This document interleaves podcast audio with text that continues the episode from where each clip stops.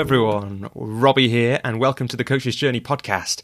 Uh, this is episode number 30, and perhaps it's apt that for this landmark 30th episode, I'm joined by the host of a of another podcast designed to support coaches and give a give a, a clear and and uh, authentic idea about what it's like to live life as a coach. Um, and and that person is Phil Goddard. Um, in some ways, because Phil has focused his life and career on building intimacy and connections, it's surprising to learn that one of his earliest memories is of standing on the uh, the fringes of a playing field um, at school, away from everybody else. But he recalls that early memory with affection because he says it reminds him he has always been a people watcher fascinated by what makes people tick.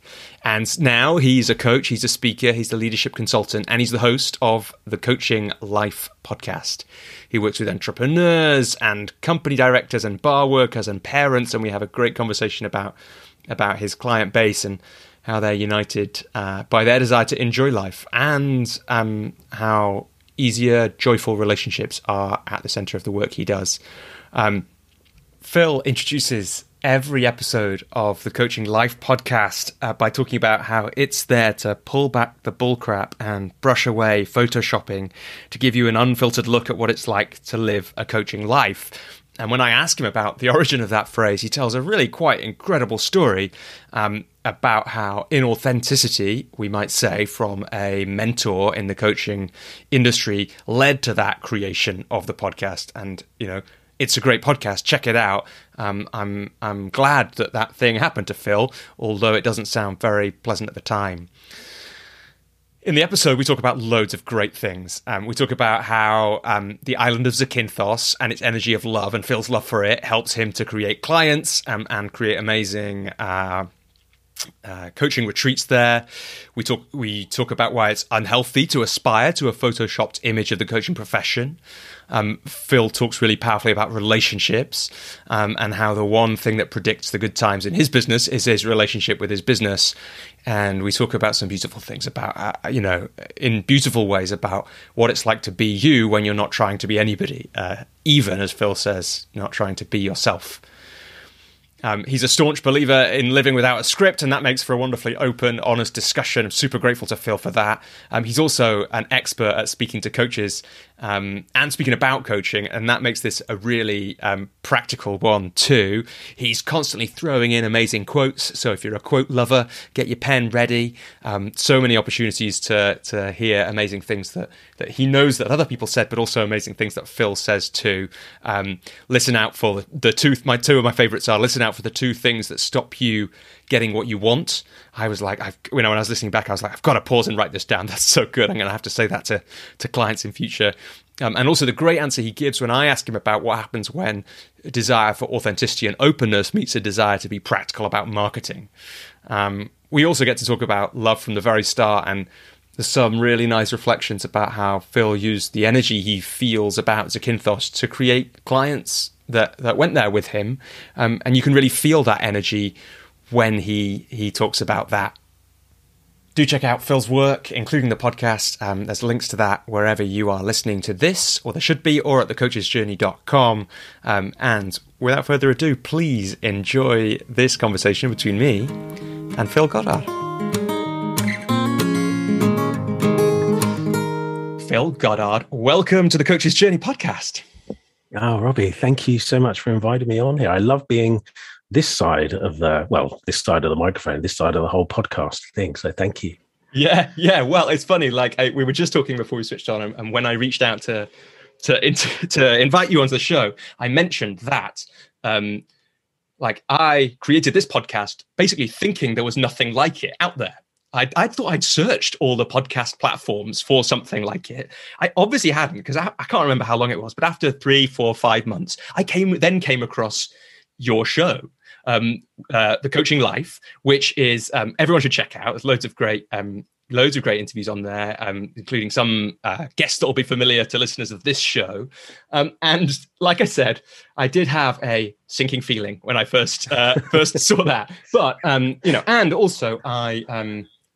like I was saying to you in the message, was really glad actually that I'd found it afterwards because I think that even if I'd found it before, the right thing for me to do would still have been to make this podcast. Um, but uh, my resistance or uh, all, all, that, all those strange things that we do to ourselves might have slowed it down even further if I'd seen that show first. But generally, I just think it's really like, uh, in some ways, obviously, there weren't enough podcasts about coaching at the time because I didn't know about that one and I'd been coaching for four years or something. Um, yeah. So it's great that there are, are now more out there. Um, one thing I want to check check in with you though, Phil. I don't know how you feel about this. So, you know, first of all, at least in the UK, it felt like there was pretty much just you, right? And then maybe there was a time when there was me and you making this show, and then we had two um, British men with very little hair who like wearing blue shirts um, uh, and like football. Uh, and now, especially since COVID, like I feel a bit put off because there are like a million new coaching podcasts out, and it is no longer a corner of the world uh, held by people like us. They're coming and they're taking our corner, Phil. What should we do about it? What should we do? Um, I think there's more than enough listeners to go around. I really do. Uh, it probably sounds like a really cliche answer, but I kind of don't have that much thinking about it. And I know, you know, you could you could uh, use what you've said in the context of you know coaches um, rather than just post podcast hosts, of course. But I don't. I, I, certainly used to. I feel like when I sit in a chair like this and kind of reflect on you know coaching journey, feels like I've been in the game a long time. But uh, you know there are some real veterans that I've come across as well. They're often hard to uh, to to eke out to come across to find them. But uh, yeah, you know I I find I'm I'm more than happy. The more the merrier, as far as I'm concerned. One of the beauties of this profession and podcasting, as well as coaching, is the diversity. So uh, yeah, I mean, welcome. I'm really I welcome you into this podcast world. Like um, I, I love it in the same way as I feel anybody who's entering in the coaching world, anybody who's enjoying. If you're enjoying doing podcasting, then yeah, who cares what anybody else thinks? yeah, you're absolutely right. And you're, you, it's a good it's good to draw it draw it to coaching as well. You know, I think one of the things I was thinking about just as I was making lunch today before we had this call was, you know, t- t- it's almost two years since I started this podcast. I thought I was a bit late to the podcast show then, right? And then now I feel like a podcasting veteran compared to loads of new podcasts that have come out. It definitely right. feels like it's still yeah. growing, and that's so true about about coaching as well. Um, that it feels to me like it's still growing. Um, yeah, you've been in it longer than me, but I I remember when I was like two years into coaching, and that was about the point when sometimes it started more happening more that when someone said, "How long have you been coaching, Robbie?" and I said, "About two years." They would say, "Oh, you've been doing this a while then," and I'd be like, "No, I haven't." But suddenly, because of the influx into the industry, you can quite quickly become the kind of experienced voice in the room. Yeah, you can. You can. I still consider myself a bit of a, a certainly a beginner as far as learning goes. Really, um, but I guess there's less of an obsession with the learning. Like the learning's happening, as opposed to trying to make it happen. So there's much less of an obsession with that. And actually, the same goes for podcasting, as we kind of you know mentioned that brief conversation before you hit the record button. I know that I this also applies to my coaching as well. That at the outset I was trying to be, air quotes here, the podcast host, you know, and um, I go back and listen to those. And of course, they're cringeworthy, but um, and the same as I'm sure that would be if I went back to some of my earlier coaching conversations, because essentially I was trying to be somebody. And yet I found podcasting and coaching and indeed life much easier once I've once I stopped trying to be anybody, including stop trying to be myself, because there's like an idea we can have about that. Really, it's just I just drop all of that and uh, just show up, and I'm interested in the person that's sitting opposite me. Yeah, yeah, absolutely. And so many things we could uh, jump off from what you've just said on, but but instead, actually, uh, let's rewind a little bit. And I guess I want to start off as we often do, or, or bridge as I often do in these podcasts. To when did you first come across this thing, coaching? I chuckle because I came across it um, about 15 years after I realized I was doing it, um, or about 15 years after I'd started doing it. In fact, I didn't realize I was doing it until even after that. And uh, it was uh, uh, somebody who was coaching me last year pointed out to me that uh, some of the stuff I was doing in in my leadership roles, I did a long time in corporate, twenty six years or something. What what um, kind of things um, were you doing, or, or companies were you working? So I, uh, uh, so you're British. I worked for BT, worked in various telecoms companies, companies that were working for telecoms companies and stuff. Um, always been a bit of a tech geek, and I really like having technology as a as a hobby now rather than as a as a job. Um, so yeah, technical positions, but um, since about 1991 um, was when I was 1990, 91 that I um, had like my first leadership position, just in small teams.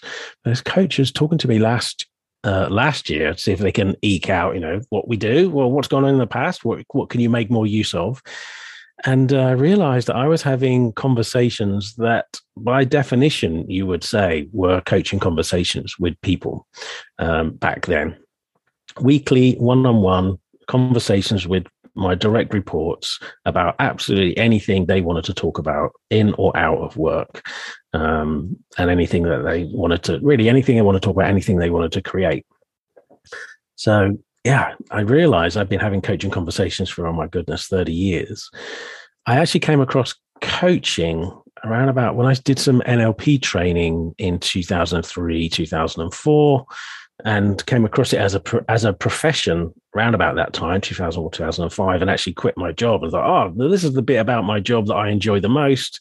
I'm out of here. I want to do this full time. I don't want to be sitting on conference calls um, with India all day, every day, talking about technical bit, and then just having you know a few hours a week of the really great bit that I enjoy, the one-on-one conversations. I want to be doing that. Um, and as an aside, maybe we'll talk about it, but failed miserably initially. Went back to corporate, went back to my full-time job for a while, and then finally left in 2011. But yeah, coaching as a concept and indeed as a profession that came about uh, that's coming up for 20 years and 18 years ago or whatever. Um, and i remember even then like immersing myself in all of the books reading consuming consuming consuming um, you know the coactive coaching all kinds of stuff. God so many so many books. Yeah. Um, again lots of places we could go but I, I got curious about yeah, you just found yourself basically doing this thing, you know. Mm-hmm. I think you said in like kind of early 90s. So we are on for 30 years ago. You just buy, you know, in a way, and but not all managers are like this, especially not all managers if you're in the kind of tech part of a business, right? Um, so why do you think you were doing that? Yeah. Um, I don't. The honest answer is I don't know. I would just be making something up. But I've always been fascinated with people, and in fact, I would say right back when I've you know gone back and considered a similar question. I do like one of my earlier school memories. In fact, my mother is reminding me my very first day at what we call infant school here, right in the UK apparently my first day the teacher uh, uh, my mum come and picked me up at the end of the day and asked my teacher how was it and and the teacher apparently just said oh he, he was fine he seemed happy enough but he didn't mix with anyone he just like stood on the, on the edge of the playing field and i always remember that i'd just been like the proverbial people watcher observer and just really fascinated with people. I, I don't want to join in. Which is kind of funny because I definitely do. But certainly at the time, I think I've just always been fascinated with people with with with other people and what makes them tick and stuff. And and i and so i was really i can remember being ecstatic when i got invited to lead a particular team for the first time back in 1990 whenever it was.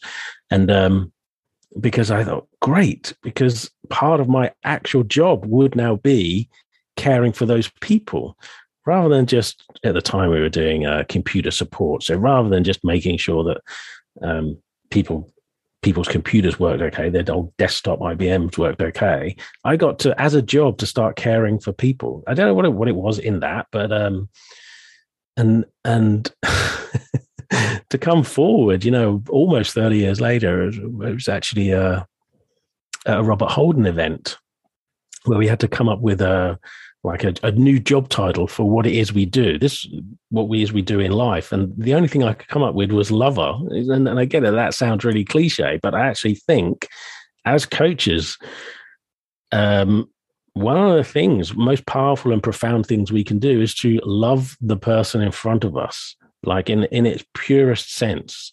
And and I mean that like when we love somebody, we are seeing them beyond all of the BS stories that they might have about themselves. So uh, this I don't know where it came from. Did I arrive here with it, or was it some you know childhood trauma, mummy or daddy issues? I've got no idea to be honest with you, Robbie. But I do remember that I've always always loved that whole people aspect of any any work that I've done. Mm-hmm. Let's come back to Robert. Let's come back to love, definitely. Um, but then maybe let's go to, you know, if you failed, if that first, what did you say, failed miserably in that 2005 eh, launch yeah. of the coaching business, why did you fail and what did you do how what you know well like and also what was it like i guess also i'm just curious just caught it just there like that energy you must have had to to see this mm-hmm. thing through the NLP training and and then just to like quit. Like that is some serious something was you were getting some kind of signal there from something. I think uh, whether you know somebody's really wise or somebody's really crazy just depends yeah. on like the consequences, right, of their actions in a way. Um, yeah,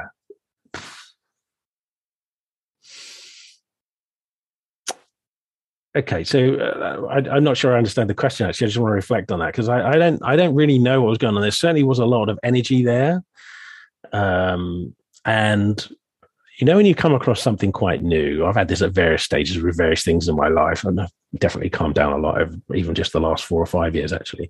But we can we can come across something and be quite um, evangelical about it. And, uh, you know, like ahead of that, if we go back a couple of years, I read a line in a book. I was on holiday, eh, on holiday in Egypt, in Sharm el Sheikh, and uh, read this line out of a uh, Seven Habits of Highly Effective People by Stephen Covey. Um, the one line isn't really irrelevant, and it's often attributed to to somebody else, but it's not. It was his, but it was in that that I realized I had this moment where I realized, oh, I'm creating my entire experience of life and I dropped. Is, the, is the line um, "We see the world not as it is, but as we are"? Is it that one? No, it was actually between stimulus and response. There's a gap, and in that gap lies your ultimate freedom. See, so oh. an insights are personal, right? And it's just like, oh, I get it. I'm creating it all in that gap. The gap is me, and um, I want to come bring that back round to your question. But anyway, I was like really evangelical about that book. Like I was, I actually, when I got back, I bought four copies, and I think this is kind of pre Amazon days. So I was getting them like from Waterstones or whatever, and gave them to friends and family, and other people didn't really get it. So, like, you know, I've had stages in my life where I've been filled with that energy and just really driven, right? This is what I'm going to do. And of course, it hasn't always worked out. Uh, that can be just giving 10 copies of books to a friend, or it can be quitting my job and deciding I'm going to, I'm to see if I can create a coaching business. But what I did, and maybe this is what perhaps your listeners would be most interested in, is or rather what I didn't do is I had no focus at all on building a coaching business. My entire focus was actually on um, just kind of like, okay, I, I want to create clients. And even that, uh, my view on that has changed. I'm sure we'll come to that as things progress. But I really, I, I, I quit my job. I saved up a little bit of cash, but that was why I went back a year later. I'd run out of cash. Um, and so, like I said, I went back for another five years and saved up even more, saved up like a, a six figure amount of money, thinking, okay, this time I'm really going to go for it. But it's still, I still faffed around, by the way, for a couple of years before I started investing in help.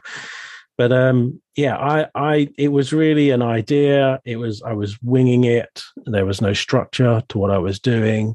Um, I remember running like a leadership workshop that time, but it really, I just didn't know what the hell I was doing, Robbie. I had the, I had the desire to coach people, and I was, I was getting people come to me, just you know through referrals of of the people that I had already coached. But there was like all one off sessions, and these are small fees. Like somebody initially gave me twenty pounds. I, I want to pay you for this conversation. Those kind of fees, really small stuff. And so there was I hadn't given any consideration at all to creating a coaching business. And then you went back to work because you ran out of money. And then is and then did I get this right? You then you saved up some more money. So did you know you were gonna give it another go even when you went back to, to do that. I wanted to yeah. do that, and I can. In, in, indeed, I did continue to coach. You know, outside of work, so it was like you call part time or whatever as a as a side gig.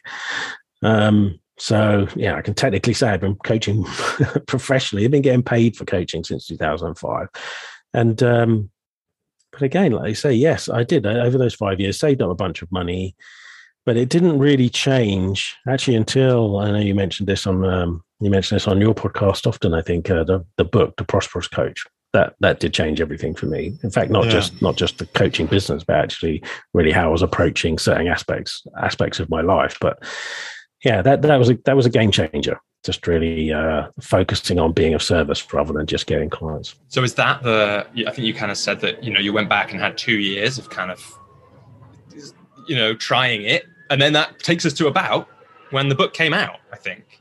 So was it was that what made the step change for you? Uh, so I did. Yeah, just just just just just just dot the i's, cross the t's. So I quit in 2005. I went back to 2006. Five years worked in corporate and doing some coaching as a side gig.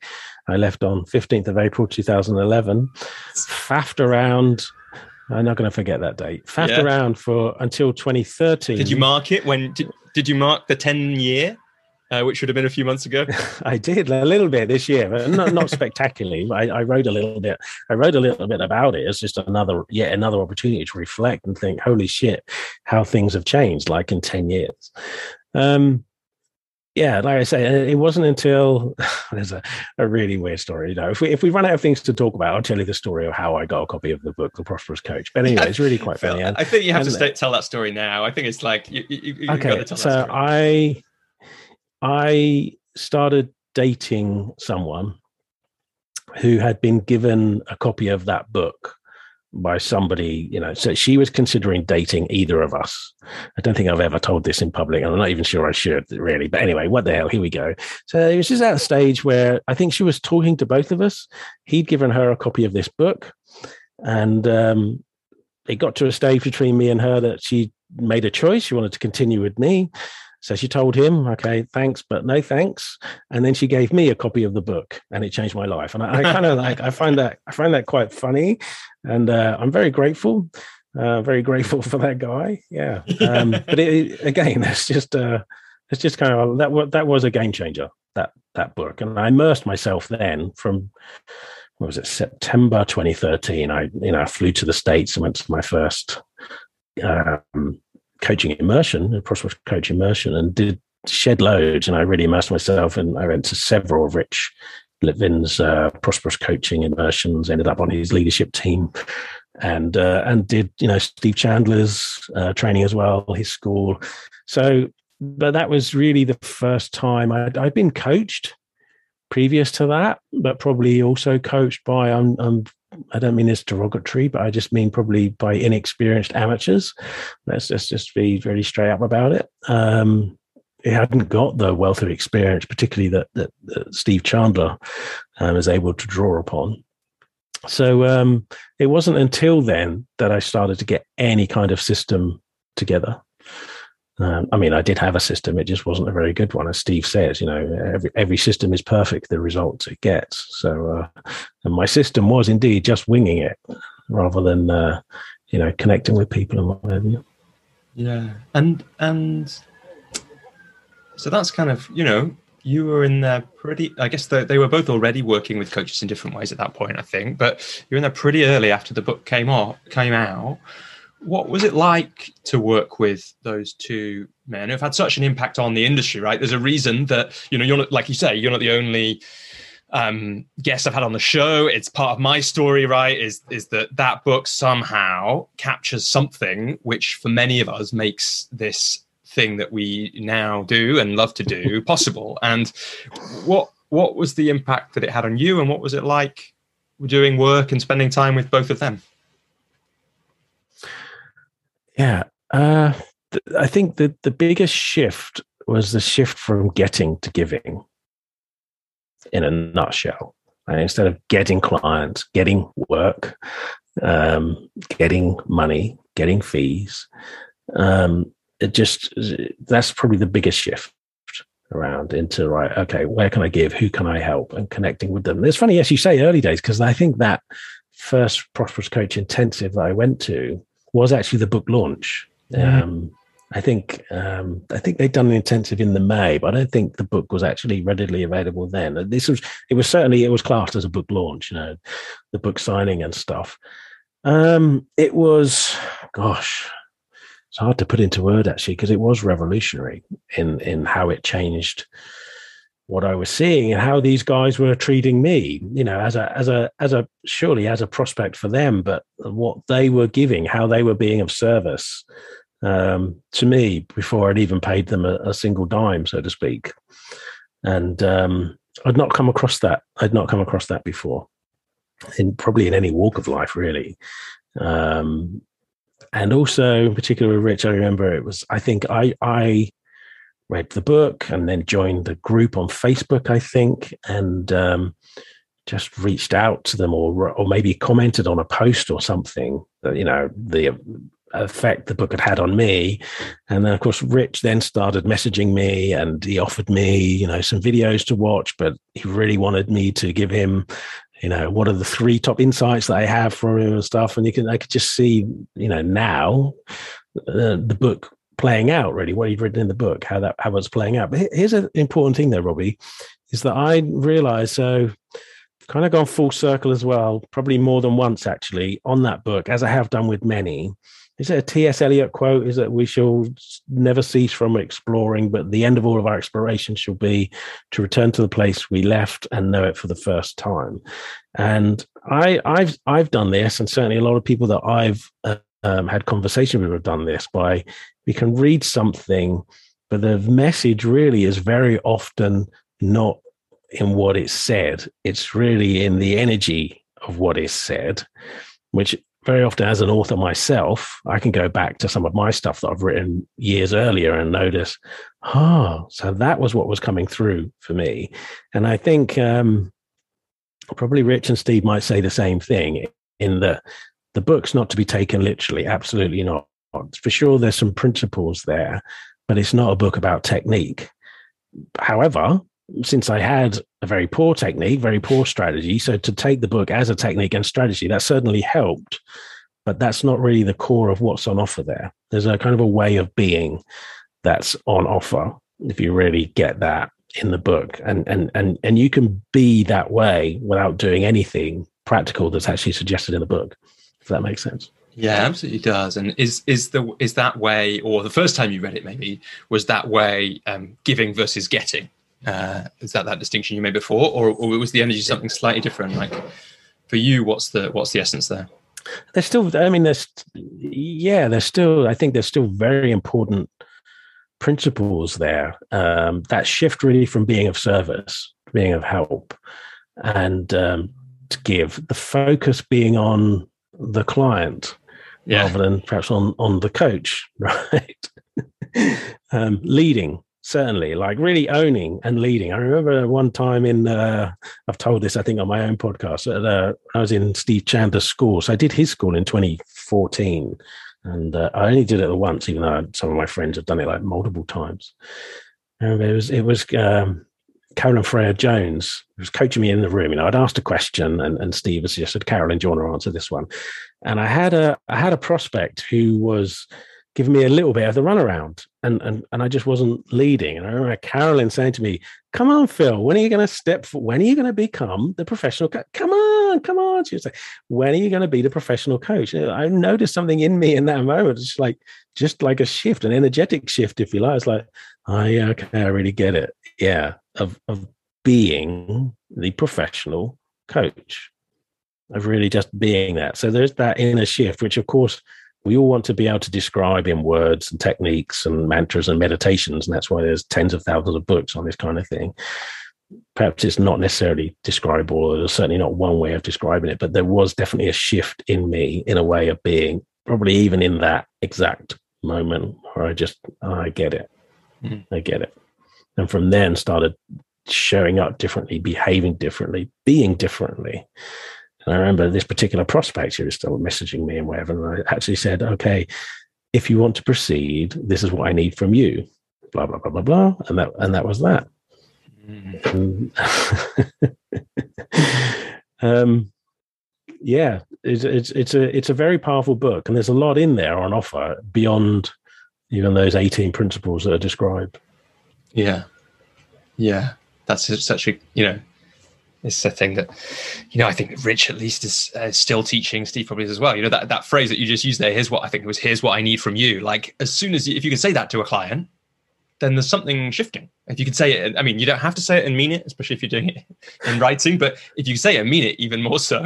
But there is something really important, you know, I think in that, in that concept of leadership as a coach in the enrollment process, but, but throughout the engagement as well, and that in the right ways, of course. The thing is, you can't, I, I, I know I've done this I know I've done this in that you can't really fake that. I mean, you can't. it can appear like it, but then you are like just the actor. Yeah. Right. So I can be the actor who's reading the like, okay, so I remember Jamie Smart telling me I need to top and tail the call. Yeah. I need to tell them I'm going to do this and I'm going to just get their permission to bring up the whole subject of uh, money at the end. So I'm going to, I'm going to be doing that. But in my mind, I'm, I'm the actor uh, and I'm I'm like you know relaying a script, and there's a real difference to being the actor to actually really being that person who is leading. And when you say, "This is what I need from you," that is for you what you need from that person to move forward. It's like, what do I need from you? If you want to work with me, I'll tell you what I need from you is I need you to have a sense of humor. Like that's the first thing that comes to mind. And I can say that because that is really true for me. So when I say, here's what I need from you, I want to be speaking from the same grounded certainty that that is my heart speaking rather than some script. Yeah. For me, there's a piece where there's like, where it's not acting, it's practicing. So maybe that's the distinction. It's like, there are times when I've totally acted and I'm like, exactly like you say, I've heard Jamie Smart say this thing, therefore I am going to say that in this call in as most convincing a way as I as I can. Um, but there's also like, here's how I'm going to talk about my work from now on. It's going to be a bit goofy the first time I do it, uh, even though I've practiced it five times by myself just before this um, meeting with somebody, uh, and it was going to take me, I don't know, ten before I'm like before it feels in me and I deliver it. And that might just be me, but I think that that I've seen that practice play out in other parts of of my life. Um, and then I think the other thing that you said there that is just so important is like, yeah, like if if you're gonna say this is what I look for in my clients, or here's what I need of you, or this is how I work, like make it true. You know, it has to be true.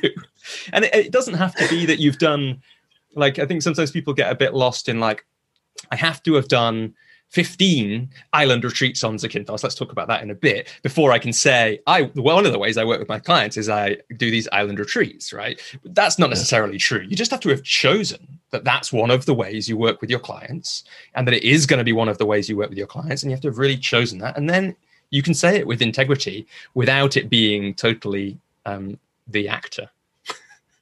So, so is it? I think there's a. Uh, we can even simplify this down even more in that. So even before I'd run my first retreat, and I've only done seven, not fifteen, but anyway, but I know it's just a in the air example, but so I can I can speak with some experience of that. Um, but even before I'd done that, and indeed with anything like so, I didn't do any retreats in Bali when I was living there, but um, and, I, and, let me just think somewhere, even somewhere where I haven't been, where, where do you know, I've never actually been to Tuscany. I'm talking about doing that with some friends. But if I wanted to run a retreat there, there is this difference between um, talking about how I think it should be spoken about. Um, what I really want to be doing is speaking about. It sounds so cliche, doesn't it? But I want to speak about what it is that I'm enthused about. Like it's my energy, it's in my heart. As in, you know, I, I had the idea to take some clients to Zakynthos. One year I sat on this really rickety blue bench, overlooks this beautiful harbor, and the thought occurred to me, oh, it'd be lovely. I would love to be sitting here with a client and having those kind of conversations. And that was the energy of enrolling people to come and do that. Like I would love, I would love to sit there with you on that bench. I would love to go and walk with you and have these kind of conversations, but where we've got um, space, time and space. So instead of us, you know, we're up against the clock and you've got a meeting after this and I'm just looking at colored pixels on a screen, let's be sat next to each other. Let's even have a cold beer at lunch if we feel to, but where, you know, we're not up against the clock and we can watch the sunset or whatever. And then, you know, I'll meet you in a couple of days time. It's like I'm, I'm, I'm speaking even from an imagined experience but it's it's it's really in me that like that's what I want. And so it's it's it's the same thing, right? It's it is authentic. It's not oh, I think this is how it should be. You know, the opposite. I've heard people come out of the the Rich Litvin stuff and like, oh yes, I coach kings. Really, I know for Rich that feels true, but you know that's that. But that doesn't need to need to be your script. Here, here's the thing: that when you speak from your heart, you don't need a script. You don't need a script, and the words actually the words matter much less than we might fear they do because people kind of hear your energy. That's how it looks to me. Yeah. Yeah. I think people listening will have heard your energy just now and felt the truth of that. And the thing that one of the things that I felt in the middle of when you were you were doing that and you were kind of saying it, you know, what you might have said to a client about that first that first retreat was it also matters that that the I'd love to sit on that bench with you, like you specifically, oh, you sure. who I'm sitting with, like. And that has to be true. I think that's one of the things I've, fall, I've fallen into this trap with prospective clients before. You know, it's almost as soon as I've said I'd love to do this work with you, when it's not true, um, the work is probably not going to happen. Has been my experience. You know, it doesn't matter how good I am at faking. You're the person to do this work, and I'm faking that because I haven't had a client for a while, a new client for a while, or the money's a bit tight, or whatever. Um, you know, it, it it tends not to work. Pretty, it doesn't. I think it, I think it, tends not to work only always. Probably, um, I have to think about that and look back through my clients and check if that's true. But uh, that's I've done it. Even even relatively recently, um, a little over a year ago, there was somebody, and I knew I just I had that feeling, but I wasn't honoring it because yeah. I I really wanted I wanted something for him more than I think he wanted it, and um, yeah, it just it didn't work out. It didn't work out very well. I don't think it ever does. Now I tell you, I I remember listening to people like Rich and Steve Chandler and whatever who would say, really, they they choose who they want to work with. But when you're when you're a coach starting out and you've got bills to pay and you also need money, so that I, I know there was a bit of me that well well I want to be able to work with almost anyone, right? Unless it looks like it's going to be a complete disaster um, then I, I feel I want to work with anyone. But as you say, it never really works out well. And that actually, I think because of because it can never work out very well, it's even even if you do like need the money, it's even more important to honor what's in your heart rather than in the head. Like, is that that connection with that person, how it feels, you, we know we always know if if it if i tell you what I, I don't always know that it's not going to be but i definitely know when it is. I, I can turn into like the excited little boy. I don't hold anything back. I don't pretend to be anyone. Or if i'm speaking to somebody and i'm excited they will know. They it's like it's unavoidable that I'm like, oh my gosh, I don't know how you're feeling, but this is, I, I come on, let's do it. Like, I, I, can't necessarily put into words, but it's just like, there's not, there's not a, there's not a, like a proposal script, you know, that says, okay, we're going to work on these five points over this time together. Unless that feels right, unless that's what's excited me, it's like, you know, well, there's, I know you've said that you're unclear whether you want to quit your job or not. And certainly that, yeah, there's something in there. I want to explore that more. But there's also these other two things that you've mentioned to me about your relationship with your son. Right. And and I'm best friends with my son, and yet I was disowned by my dad. I want to explore that with you. I want to spend some time to explore that with you. And I can, there's energy in me then, like, so I'm alive as the coach. I'm alive. I'm not a salesman. I'm not, I'm not coming from a script. So what to say is is becomes an irrelevant question. The energy, the energy is what I think is is engaging. It's what's endearing. That's what's going to have somebody want to work with us. Yeah, yeah, absolutely. And again, I think people just listening will hear that energy. You can see it on my face. It's like it's worth actually. It's worth slowing down on that because because it is infectious um, when people have that energy, when someone you're with someone who's very alive in the moment, who's talking about some of the things they care about, and many people, you know, many of us, including me, you know, all of us, sometimes it's like we don't always have that feeling in ourselves, and so to be around someone else who has that feeling, sometimes that I feel like is is one of the great gifts we can give. Um, hmm there's two things that you've said that I want to that, that, that, got to things that I wanted to catch. Let's start with Zakynthos. It's lovely to hear some of that um, that story about how it came to be.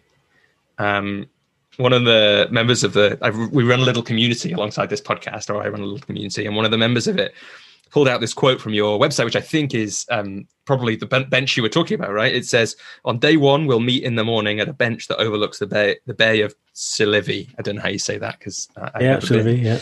Um, I guess it's lovely to have heard that origin for people who, like, how did you create that? Then, you know, I've read a little bit about on your website. How did you? How did you choose or allow what happened on those on those retreats to happen? Like what what what happens there? What does it look like? What's special about a retreat like that compared to your other work? Mm-hmm. yeah great question by the way. And um, i'm kind of wondering well will i disappoint you? Because i think there's much less to it for me. But i, I also want to caveat this like I'm only ever going to talk about my experience and what's worked for me, and indeed what hasn't worked for me. And one of the beauties of this profession is the diversity. And there are certainly coaches out there who will bring much more structure and, um, yeah, even like a curriculum, if you like. There are some things that I do that do have more structure, but in just generally in a one on one coaching relationship with me, the, the, you know you you bring whatever it is you've got going on, and we might have a direction that we're going to be sailing towards so as I said, you know, it just came out as an idea. I would love to. That I'd already, I was already doing one-on-one coaching by then. I just thought it would just be wonderful. I would just love to have a be sitting here with a client, having those kind of conversations. So when I got back, I just simply started talking about it to existing clients, to prospects, and then I would write about it. And I said, I've met seven clients out there in total. Um, the first one, by the way, I didn't get anybody enroll.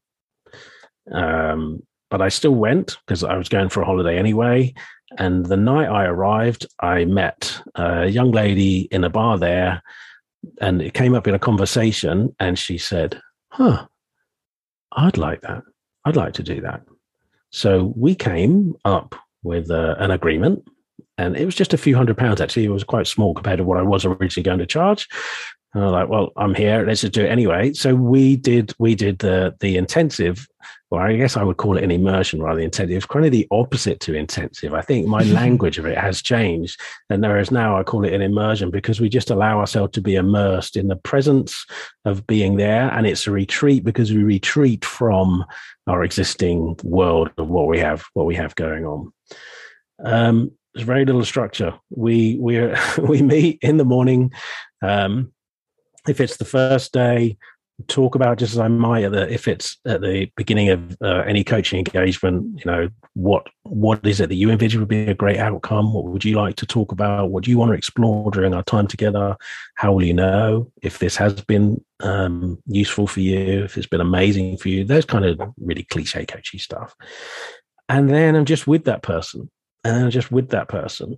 And and here's the thing that I uh, what I really love about it is it's actually not intense. Mm-hmm. It's very relaxed. It's very, very relaxed. And I think um, one of one of my clients, I might well have used uh, part of his testimonial actually to say that it's a different experience having that space. You know, uh, we would just spend time walking around the island and sometimes just in silence. Um, and I think it's it's, it's actually it's very um, easy for us to know they're undervalued, but anyway, perhaps not necessarily appreciate the power of just being present with somebody without words. Um, so there is very little structure, if any. It's just a little. Um, the day's kind of open. We talk about whatever it is. I'm checking in. Jamie Smart would call it always calibrating, right? Um, as as we're going along, Um, we have the day in between, and I'm available, and then we have that that But third day, day where second they, day together. you basically don't see them, though, right? There's the, the There's a day day. yeah, we don't see them. Yeah, yeah. And I've always done that. Uh, apart from one person came and they only did one day. Okay, all right, fair enough. Um, yeah, so it's it's it's it's kind of like an expanding out like this 90 minute intense coaching one-on-one session over Zoom into what would it be? 10 till 4 is only like 6 hours so into like 12 12 14 hours maybe longer. Um but it's it's really just having that having that space is beautiful and really to be with somebody. And also um has been out of the seven um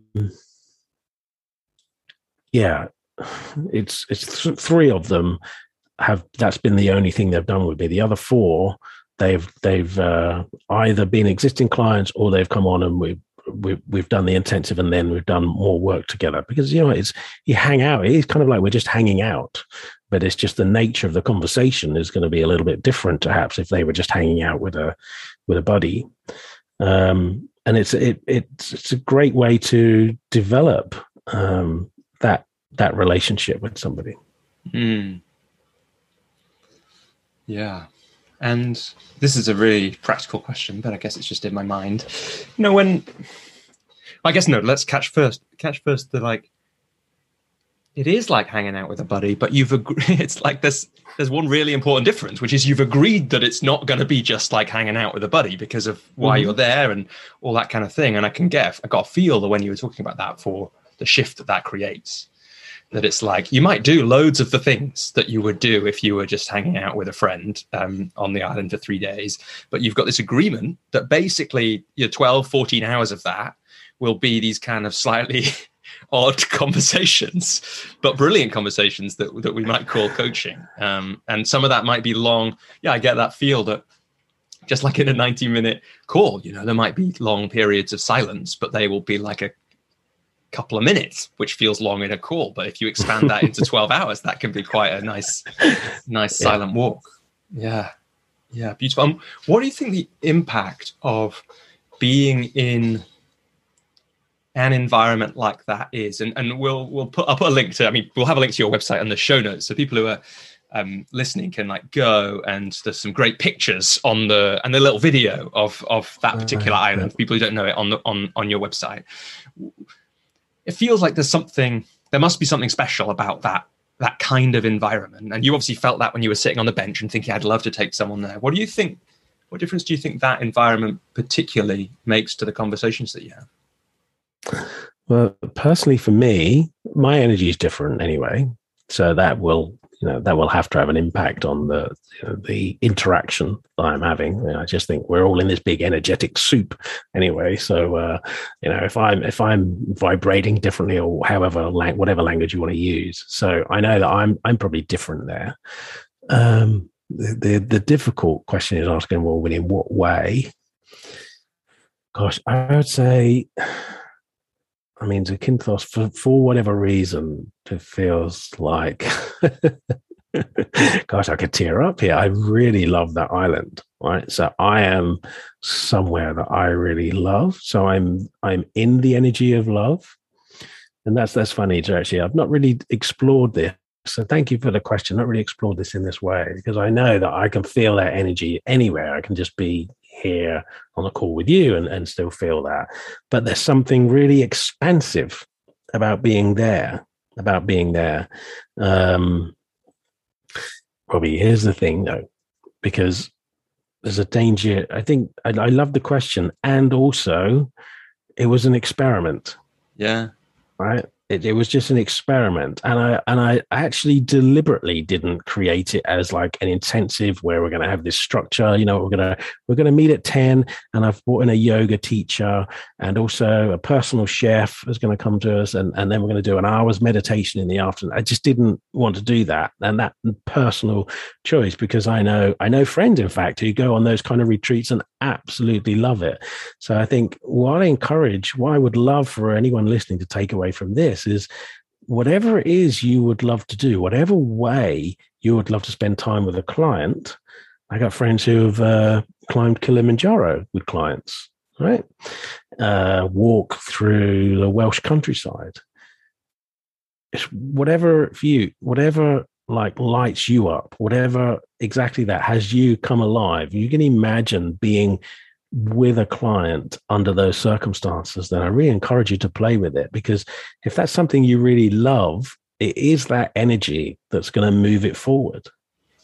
Yeah, yeah, it's beautifully put, Phil. I think that the way you've told this story, um, you know, I think most people who are listening will have heard that lesson that you've just explained explicitly, implicitly in the story, just because of how this emerged. And and it's like underneath it, there's there's that even yeah there's the there's the big the bigger lesson which is like you said this profession is so diverse we can essentially make up how we work and what we do. And that's really really tough when you're starting out because you, you want to be told like how to how to do it uh, to do it well. And and and yet really and i think in some ways maybe that's a lesson i i learned from rich's rich litvin's community. I don't know if it's in the book.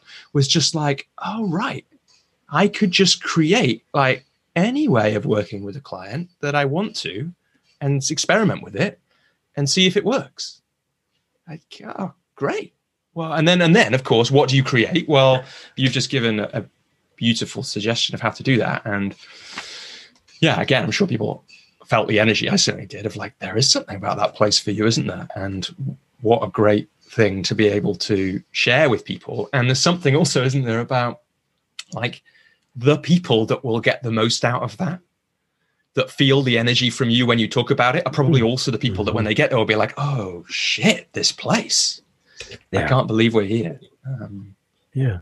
yeah. Yeah. And and and I think I wanna I wanna just highlight, shine a, a spotlight as well on this piece. I think I might have mentioned it in passing, is that some I know that I know this is the case with me because people have said it actually through all of my adult life um, as people have said to me, Phil, there's just something about being in your presence. So it took, it's taken me a while to, you know, we might say own that in quotes, but it's just really, I don't even know what that really means, Rory. What does it mean to own that? Well, I'll tell you what I am doing is like, okay, so I'm listening to that. And if if that's what the customer wants, that's what I'm going to give them. No, it's not really that. Although there is there is some truth in that. It's like I know, okay, that that in and of itself can be worthwhile. And it, again, it comes back to that piece about um, not trying to be somebody. So I guess where I am, like I like myself more now. I mean, I'm like I'm I'm 53 years old, at least I will be by the time this goes out. And uh, it's taken a long time. I can remember I look I look back at pictures of me when I was younger and think, yeah, look at him. Like he's kind of dishy and quite good looking. I wish he knew it. You know, he didn't really like mm. himself much. Like I wish I was as thin now as back then when I thought I was fat, kind of thing. You know, it's just like all of that classic stuff that we all have going on to varying degrees. But I it's it's taken a long time, but I'm just like, I'm really comfortable with myself. So I'm realizing that like I'm going to give I'm going to give the people who are spending time with me an opportunity to have their experience of me. It, is kind of that simple. Like this, this is me. I remember it's a. Uh, I was fortunate enough to spend uh, uh, some time with with Steve Hardison, right, who coached Steve Chandler for most of his life, and uh, what I really got from him is you you can actually get paid just to be yourself, but trying to be yourself is not being yourself. It's really something we have to allow. So I can overthink the whole Zakynthos thing, right? Whereas really, somebody might listen to this and, in a way like, well, I just winged it because I did, right? And I just winged it. I had this idea and I just did it which kind of reminds me of something I remember saying to one of my clients. I said to her, the difference between you and I is I'm just doing it. Yeah. Yeah, there's a it's like an infuriating but kind of profound thing to say. I think like um know, do you think it's a is it particularly a thing of this of this age, of this day. It feels like it's common. Maybe it's just common because of the work I do and who I end up having conversations with. This, like, you know, gap between the thinking and the doing, or the, you know, the sense that there's a whole load of people who, who kind of know. There's, one of the secrets that helps, at least has helped me have a happier life is just like doing things even though I feel scared, or doing things even though they're not ready, or, or just trying things. That experimental thing of like, okay, I'll, I'll see if I can launch this group program now because um, I happen to have three people here, and then we'll see what happens. And then turns out in that one, it, it ran its course with those three people, and I never managed to. No, I did. I sold one more place on it, and no one else turned up, and, and I had a nice one-on-one engagement, and it wasn't really a very good group program, right? In some ways, it was in others, you know. But that that that shift is is quite an important one, really. I'm just doing it, and that's the difference. Yeah. Yeah, to let go of all the other stuff. Really, just to let go of all of that. And, and I get it. It can be really. I remember it, like because uh, I'm catching myself now saying things that um, I don't know, probably eight years ago, probably were really annoying to hear. um, but, but um, yeah, it, it's it's it is something that. Gosh, I am going to say it. When you get it, you get it you know, and and that's kind of the there's a harsh truth to it. I think not not necessarily harsh, but but here's the thing. I want to reiterate again. I'm noticing. So my coaching is probably all about presence, um, and I know what people get from me is they get to experience what it's like to be in full loving acceptance of yourself and to love what it is to be human. And so, so much of the resistance that pretty much everyone entertains can fall away when you're in the energy of that kind of love and acceptance. Mm. And yet, there are also coaches. A guy I met in Bali, by the way, and uh, he said to me, "Oh, so you're actually like a proper life coach?" Because he was all business and strategy, and I think that's great. That's that's not me and I love that there are those coaches as well, and and the, all the Tony Robbins gang, the rah rah, and and and creating yourself, and uh, constant, never ending improvement, and all of that. So, again, beauty of the beauty of the profession yeah. is is indeed that diversity. There's no right or wrong way. So here it is, annoying annoying point number three thousand is that you really can you can choose. You can choose, and I think what's really important is people will connect to your heart, as you've said. Like if they're if if it's a, a similar kind of heart, compatible heart, they'll just connect with that energy, and it becomes super super easy because it's you, it's you that they want to be with. There's also something like uh, I think I had this insight with a client once who was, you know, it, it was like going to a job interview and basically fretting about how to be at the interview and we basically plotted out on a on a quadrant like what happens if you are you and do get the job? Are you and don't get the job? Aren't you and do get the job and aren't you yeah. and do get the job whatever's left? And yeah like one of the worst one of the absolute worst ones is perhaps the worst one is is you aren't you and then you get the job. Because then you might have to not be you forever. And it's the same with the client. Like if you've just shown up and been you then then you get this wonderful time where for the next six months or 12 months or you know three days on zakynthos you get to be you with full permission. You know they're even paying you to do that and you know that. If you've kind of faked your way in then that's gonna for me that sounds a little that's gonna get edgy. Um, and if, you know we could talk for ages about those early stages and, and practicing and all that kind of thing and of course you're finding most people are finding their way but i think it I hope that people listening to what you say get that reassurance that actually, like, yeah, it's a lot easier and more powerful and more exciting and I don't know, more transformational for the coach, probably more transformational for the client if if the coach is just just just doing that beautiful being them. I noticed and is that I think I had spent a long time um, looking for the golden nugget you know, for the for the silver key or whatever, and thinking there was something else that I needed. So I was consuming, consuming, consuming, watching all the webinars, and I'd be out walking, always listening. So I mean, went through all those in Rich Litvin intensives, and I would listen to the recordings of them on my on my walks and stuff. And uh, I again, there was a, that whole business of I was searching for a way of how I need to be, and um, it is much simpler than that. Another annoying point, isn't it? It is much simpler than that. I think that's all natural. Like we we show we do that in all aspects of our life. There's a beautiful quote quote. I think I can't remember who said it, and I'm totally I'm totally going to butcher it as well. So totally paraphrasing it. Anyway, the gist the gist of it is that we spend our lives developing um, like developing a cloak, a disguise, and then seek out somebody who will see through it.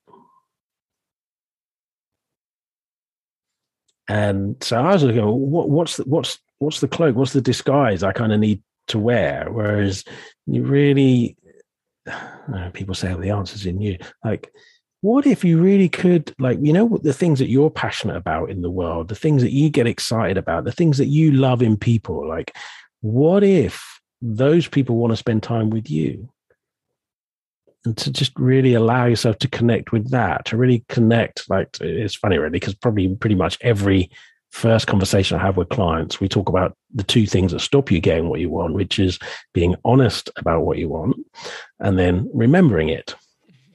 Called discipline right? So so being honest with what you want but to me doesn't wouldn't everybody just love to to be able to make a living in that zone of of of really being how they love to be with other people and that totally is possible because that is in my experience that's what people are paying for the authenticity of that mm. And maybe now is the time to kind of, you know, I'm aware there's probably bits of your story that we haven't touched on and that kind of thing, but you've kind of given us the way in now to what are you excited about? Like for you now, what are you excited about? What are the things that, that, you know, we talked about you and being you and spending time with people, but what are the things that you're excited about speaking to people about or? So I get opportunity to be really transparent now. So here's the thing, Robbie.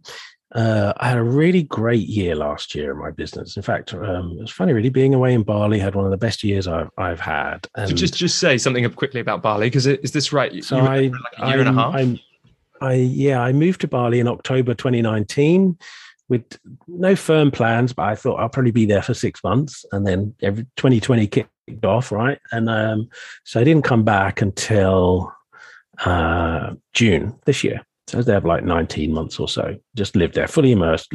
I'd, I'd, moved there. I'd sold up here and everything, got rid of everything.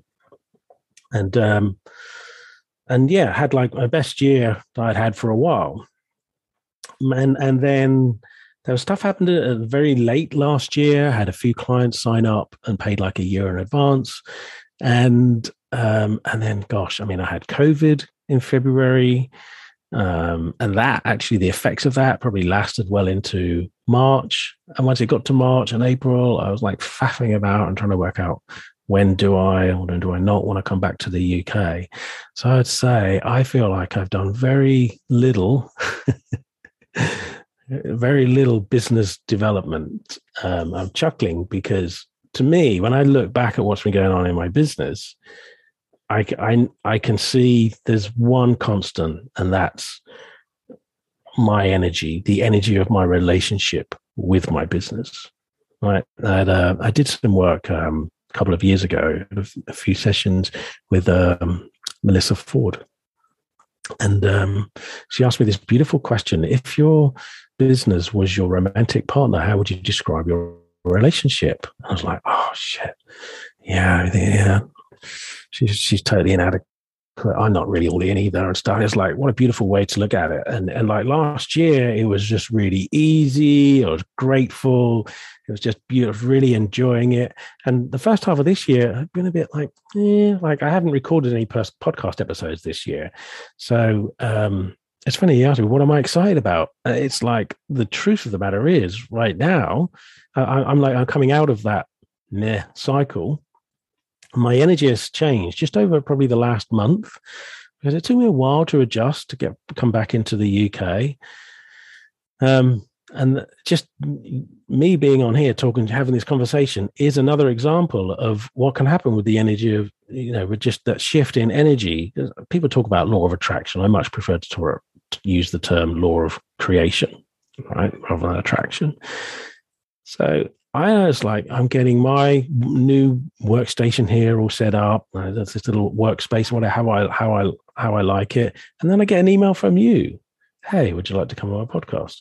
So to me, that's like the perfect example. So what am what am I excited about? I don't really know, but I'm feeling excitement swelling in me of just like getting back in the game a little bit because mm-hmm. obviously I've continued to work with some existing clients, but I, I've kind of been out of it for a little while. You know, I've been out here a little while, hence not recording any podcast episodes at all this year. And, and yeah, I love this. I love talking talking about this profession, and and yeah, I know I've, I've pretty got a lot to give, both just in one-on-one clients, but just to the profession as a whole. So I'm actually excited to to come back. I, I, can't give you like this really. Oh, I've got this particular project going on. I'd be ex- I'm excited at the thought that maybe travel restrictions will ease up and I can go back to Zakynthos perhaps in September, October, who knows.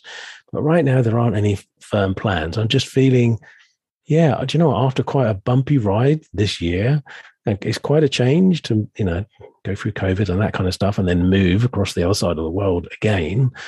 Um, it's like, okay, settle down a bit now um, and, and getting back in, getting back in. Have you noticed that kind of cycle happen before in over the oh, last gosh, yeah yeah yeah yeah, I, th- I, just think it's kind of important to highlight that like that, that those cycles of energy happen because especially because well and it's like uh, it would have been really lovely to have had this conversation actually if you were in the middle of that meh period as well because it would have been really different yeah. been, it, probably it'd have been really interesting but it's you know i think i can feel that your your energy is is in that place that you just described. But it can be easy when we're having that conversation. We're both in that, and I'm in, in that place a little bit as well. So it's like when we've both got that energy, it can be easy to forget, and people can get that impression that there is never the meh period where you don't really know what the hell's going on, why you're doing this work, or or what you're going to make, or or anything like that. So yeah, what I guess this might be too kind of glib a question, but what like what have you learned over the years from those cycles of meh followed by the energy coming back and getting back in the game? Yeah, I think well, of, of my own podcast, I'm not meant to. I'm not really deliberately um, yeah promoting it but if if i had to pick out let's uh, deliberately promote a, it in a minute. I want to talk about it yeah, yeah. But, but, but okay but but having said that like what comes to mind is a guy who who uh, matt watkins i did um, steve chandler's uh, acs with him and his his um he he he describes what he he learned the hard way that we have to embrace he's american so he says you got to embrace the suck. That's it. You got to embrace the suck and and and is uh, uh, again another podcast I was listening to is this guy Aaron Turner who's talking on Rohini Ross and Angus Ross podcast, and he says he he he um he knows when somebody's like new to particular understanding that he talks about about life because these the newcomers think they're going to beat the system. They think they're going to beat the system, which what I've got from what what I think he means there is he think they're going to beat the system of life. Like life is ebb and flow. Life is excited and melancholy, right? It, it, it's so we're not going to beat that. So again, part of loving being human, and I, oh my god, Robbie, I love being human more than I ever have. I meet people like, oh my god, there's another one, another human being. I'm like, hug you. This is a tough gig, right? This is a tough gig. Come on, like, so I can, I feel really much more connected with like everyone now, just simply through this process of not not resisting that. And yes, of course, there is always things you can do in your business to build it, to move it forward. But as far as I can tell now, like I say, been on the planet 53 years and I've been on what we might call a spiritual journey. Gosh, what, what a phrase. But anyway, I've been like looking into spirituality and stuff since 1998 when you know a marriage broke down and i thought what the hell happened? I want to see if i can avoid such utter despair before. And i learned since that it's not really possible to, to try and transcend this human experience. So, and really the same applies with your business. So great. Awareness is is probably your greatest ticket to move things forward. But part of the awareness is what it is to be human is to have days where it feels yeah and other days where I'm like, oh my God, I'm so excited about this. And there might be nothing different. There might be nothing different about that. And as I said, there have been times where um, I had like this relationship breakup a few years ago, 2017. Before that, it felt like everything I touched turned to gold. And um, and I had periods of, of like that since, and then other periods of like, oh my god, when when is the next paying client actually going to come? You know, but I noticed the the the common factor is my relationship with what I'm doing, and that's okay. Just to simply accept that. Just I've noticed that if I'm feeling down, if I'm not feeling excited, it never helps to berate myself for that. Hmm. Hmm. I think in a minute, maybe we want to come back to something around relationships with ourselves and with others, because that feels like, you know, as I've ahead of this conversation looked into your work, it feels like there's a big theme there. I don't want to miss that. Before we do though, let's I'd love to talk about your podcast a bit more. We can we can promote it deliberately. I love that. Like I love you know, and I think about like it's funny, isn't it? I, you know, I was aware as, as, I was preparing for this interview, I was aware, like, like that, that a part of me was going, "Oh shit!" I'm like, I'm just all my listeners are just going to go and listen to Phil's show instead because because it's only like half as long, and so so all the people that hate the fact that these conversations go on for two hours will just be able to go and like get a really nice forty-eight minute conversation, all that kind of thing, those thoughts, and then of course the the you know the, the bigger or wiser or more loving parts of me goes, "Oh great." You know love absolutely love it. If all the people who love this show get to go and find phil's and suddenly discover this treasure trove of amazing conversations with with beautiful people like what a wonderful thing to do. Um yeah. but i wonder if to start us off like where did that come in in your journey? Like wh- how did it come about? And like i wondered if i think i heard a, like a hint that this might have been the case in in in one of the episodes I listened to, but the, you know the kind of thing you say at the start of every episode is that you're going to peel back the bull crap and brush away the photoshopping to give an unfiltered look at, at what it's like to live as a coaching a coaching life. So I was yeah. also wondering, tell us about where it came from, but I was also wondering, did it come from like seeing a lot of bull crap and photoshopping and and thinking that someone needed to do something about that? I once got um uh what I say, mm, scolded, shall we say, by somebody that I love and respect um, for calling out um, the person um, that was in my life that inspired the podcast. All right, because there's a, a somewhat very well known mentor of mine. Whereas I kind of feel like, like, why am I defending? I don't know. It's like does it really matter? Well, we've all done things. I've certainly done things that have been inauthentic. Um, I was having a conversation with a client just last week about how perhaps perhaps our most authentic thing would be to share how inauthentic we are. Perhaps that really would be authentic. Anyway, digress slightly. So, um, without naming names, because maybe it's unfair, or there's a bit of me that says, "Yeah, but come on, Phil, you've like you've communicated with him about it. You've even invited him on the podcast." Cars and all this kind of stuff. One of my mentors, you don't have to be Sherlock Holmes to work out who it was. I went to uh, one of his events and um, I there was stuff that happened at this particular event. Um, I was like a, a, leader at this event. So I was like, there were breakout groups that I was leading. And there was some stuff that happened at this event. Anybody who was there will, will know what I was talking about. And it just felt off what was what was being said and reasons that were given. They just felt off. We were like oh come on that's not really it. Come on why don't you just tell us how it how it is right? So that was kind of off. And then at, at the same event this guy comes and speaks to me and says i feel do you want to, do you want to talk? I'm like mm, yeah sure why? So well, i heard you were upset about what happened yesterday. Sorry is this the this is the mentor coming up and saying this or somebody yeah yeah, yeah yeah yeah. yeah yeah. He comes at me well, you know what what what um heard you were upset yesterday. I'm like, oh yeah, I kind of was. I was upset, but then I had a little bit of a walk down to Santa Monica Pier, and I just like, I imagined having a conversation with you, and I imagine you saying, you know, Phil, sometimes you got to be willing to piss a few people off to achieve something extraordinary. And he really liked this. He really liked this. It's a great, great story. Would you mind repeating it on microphone? So Uh, I've never told this story in this much detail before, mm. by the way. But um, so I'm like, yeah, I repeated it on microphone in the room. And uh, just to demonstrate, well, there was some truth in that. It's like maybe sometimes you do have to piss a few people off to uh, achieve something extraordinary and and that was just I, would let go of it, and I was no longer upset. And like people in my team, I was relaying the same thing to me. As like I get it, I could sense the inauthenticity there, and it didn't feel entirely in integrity what had gone on, and that was it, and that was the end of it.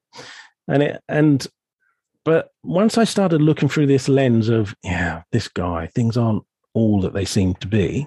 Once I started looking in that direction, I started uncovering more and more stuff uh, that also wasn't how it appeared. And then I came across some videos, and this guy had just embellished a little bit that whole situation so that he kind of looked like he was like really leading and more powerful. And it got so that telling a story that you know I'd called him up because I was I, you know I was just I had this dream about him. Just these little twists that, that to me it doesn't look like. Mm.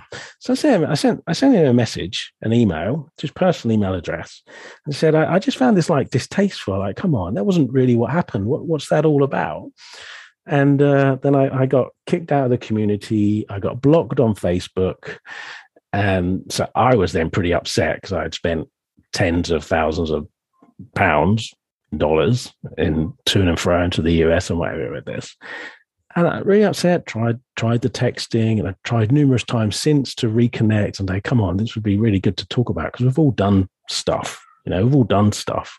And I think this would be really great to get this guy on the podcast. Yeah. And um,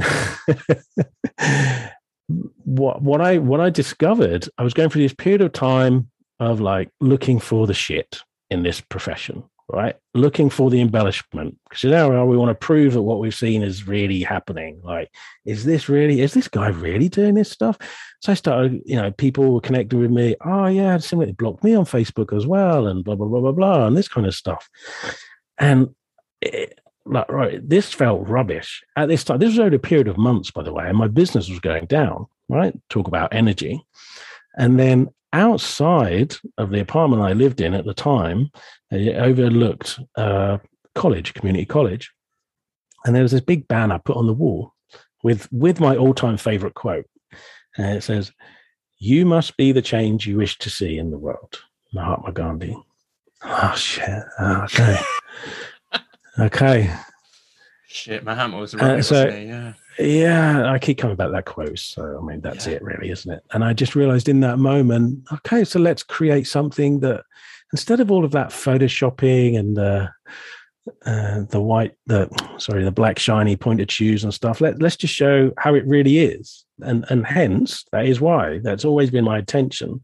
Like, I have had periods, like I say, of everything I've touched that seemed to turn to gold, and times where oh shit, where's the next client coming from? And that seemed to be life. Whereas, so I deliberately won't have anyone on my podcast who's not willing to expose that aspect, you know, of what it is to be human. Um, and they've all been pretty much all been great guests. But anyway, that's that's the story behind it. I wanted to really do something different because so here's the crux of it. It was it's really this. In the same way as I think it's unhealthy for us to aspire to a photoshopped body image. I think it's really unhealthy and unhelpful to aspire to a photoshopped image of this profession and what it takes to be a coach. And I can tell you that, like, I, all the time people talk to me and, like so and so seems to have it together. I'm like, I'm, I'm kind of privileged because I have a lot of conversation with people behind the scenes. And I can tell you that no one has it together. Like, no one totally has it together. So please, let's just let go of that idea. Hmm. yeah, yeah, absolutely. And so, what's then? What's important? You know, I mean, part of it is making a show where that can be exposed, but it's quite hard to hold that balance right. And like I had this thought a little bit reading your website. So I'm really glad you've said that stuff. And you know, it was interesting. I was listening to one of your podcasts and you said you'd done seven of the island retreats. Because the member of the community, like I said, wanted me to ask you about the island retreats. And I suddenly thought, you know, it wouldn't be totally out of the realms possibility for a coach to end up with a page about island retreats on their website, having never run an island retreat. and so it was really good to hear on the podcast. I was like, great, Phil has actually run these island retreats. But it didn't, you know, there we go. It's like, there's what happens if you have a lot of essentially photoshopping of the profession. That I actually don't know if um, you've run the island retreats that that it kind of says you right. would run on your website. And that's yeah, that, that's true yeah. because i've had stuff on my website sometimes like which says here's this thing i'm going to do. And then at some point in the future if i decide that's not a thing i'm going to do anymore that page disappears usually but there will be a period between me saying i'm going to do it it not happening or stopping happening. There's there's a group program actually on there now which i'm probably not going to run again. I haven't put any energy in, into it for a while but i haven't taken the page down yet. And so if someone asks me about it it's the slightly weird thing similarly, it's like when we like, and I noticed your bio does this, mine does it. It's like, you know, um, I, my clients have included dot dot dot, and then you name the six coolest kind of clients that you can of think course. of, and yeah. and it's like, you know, and my clients have included, you know, my.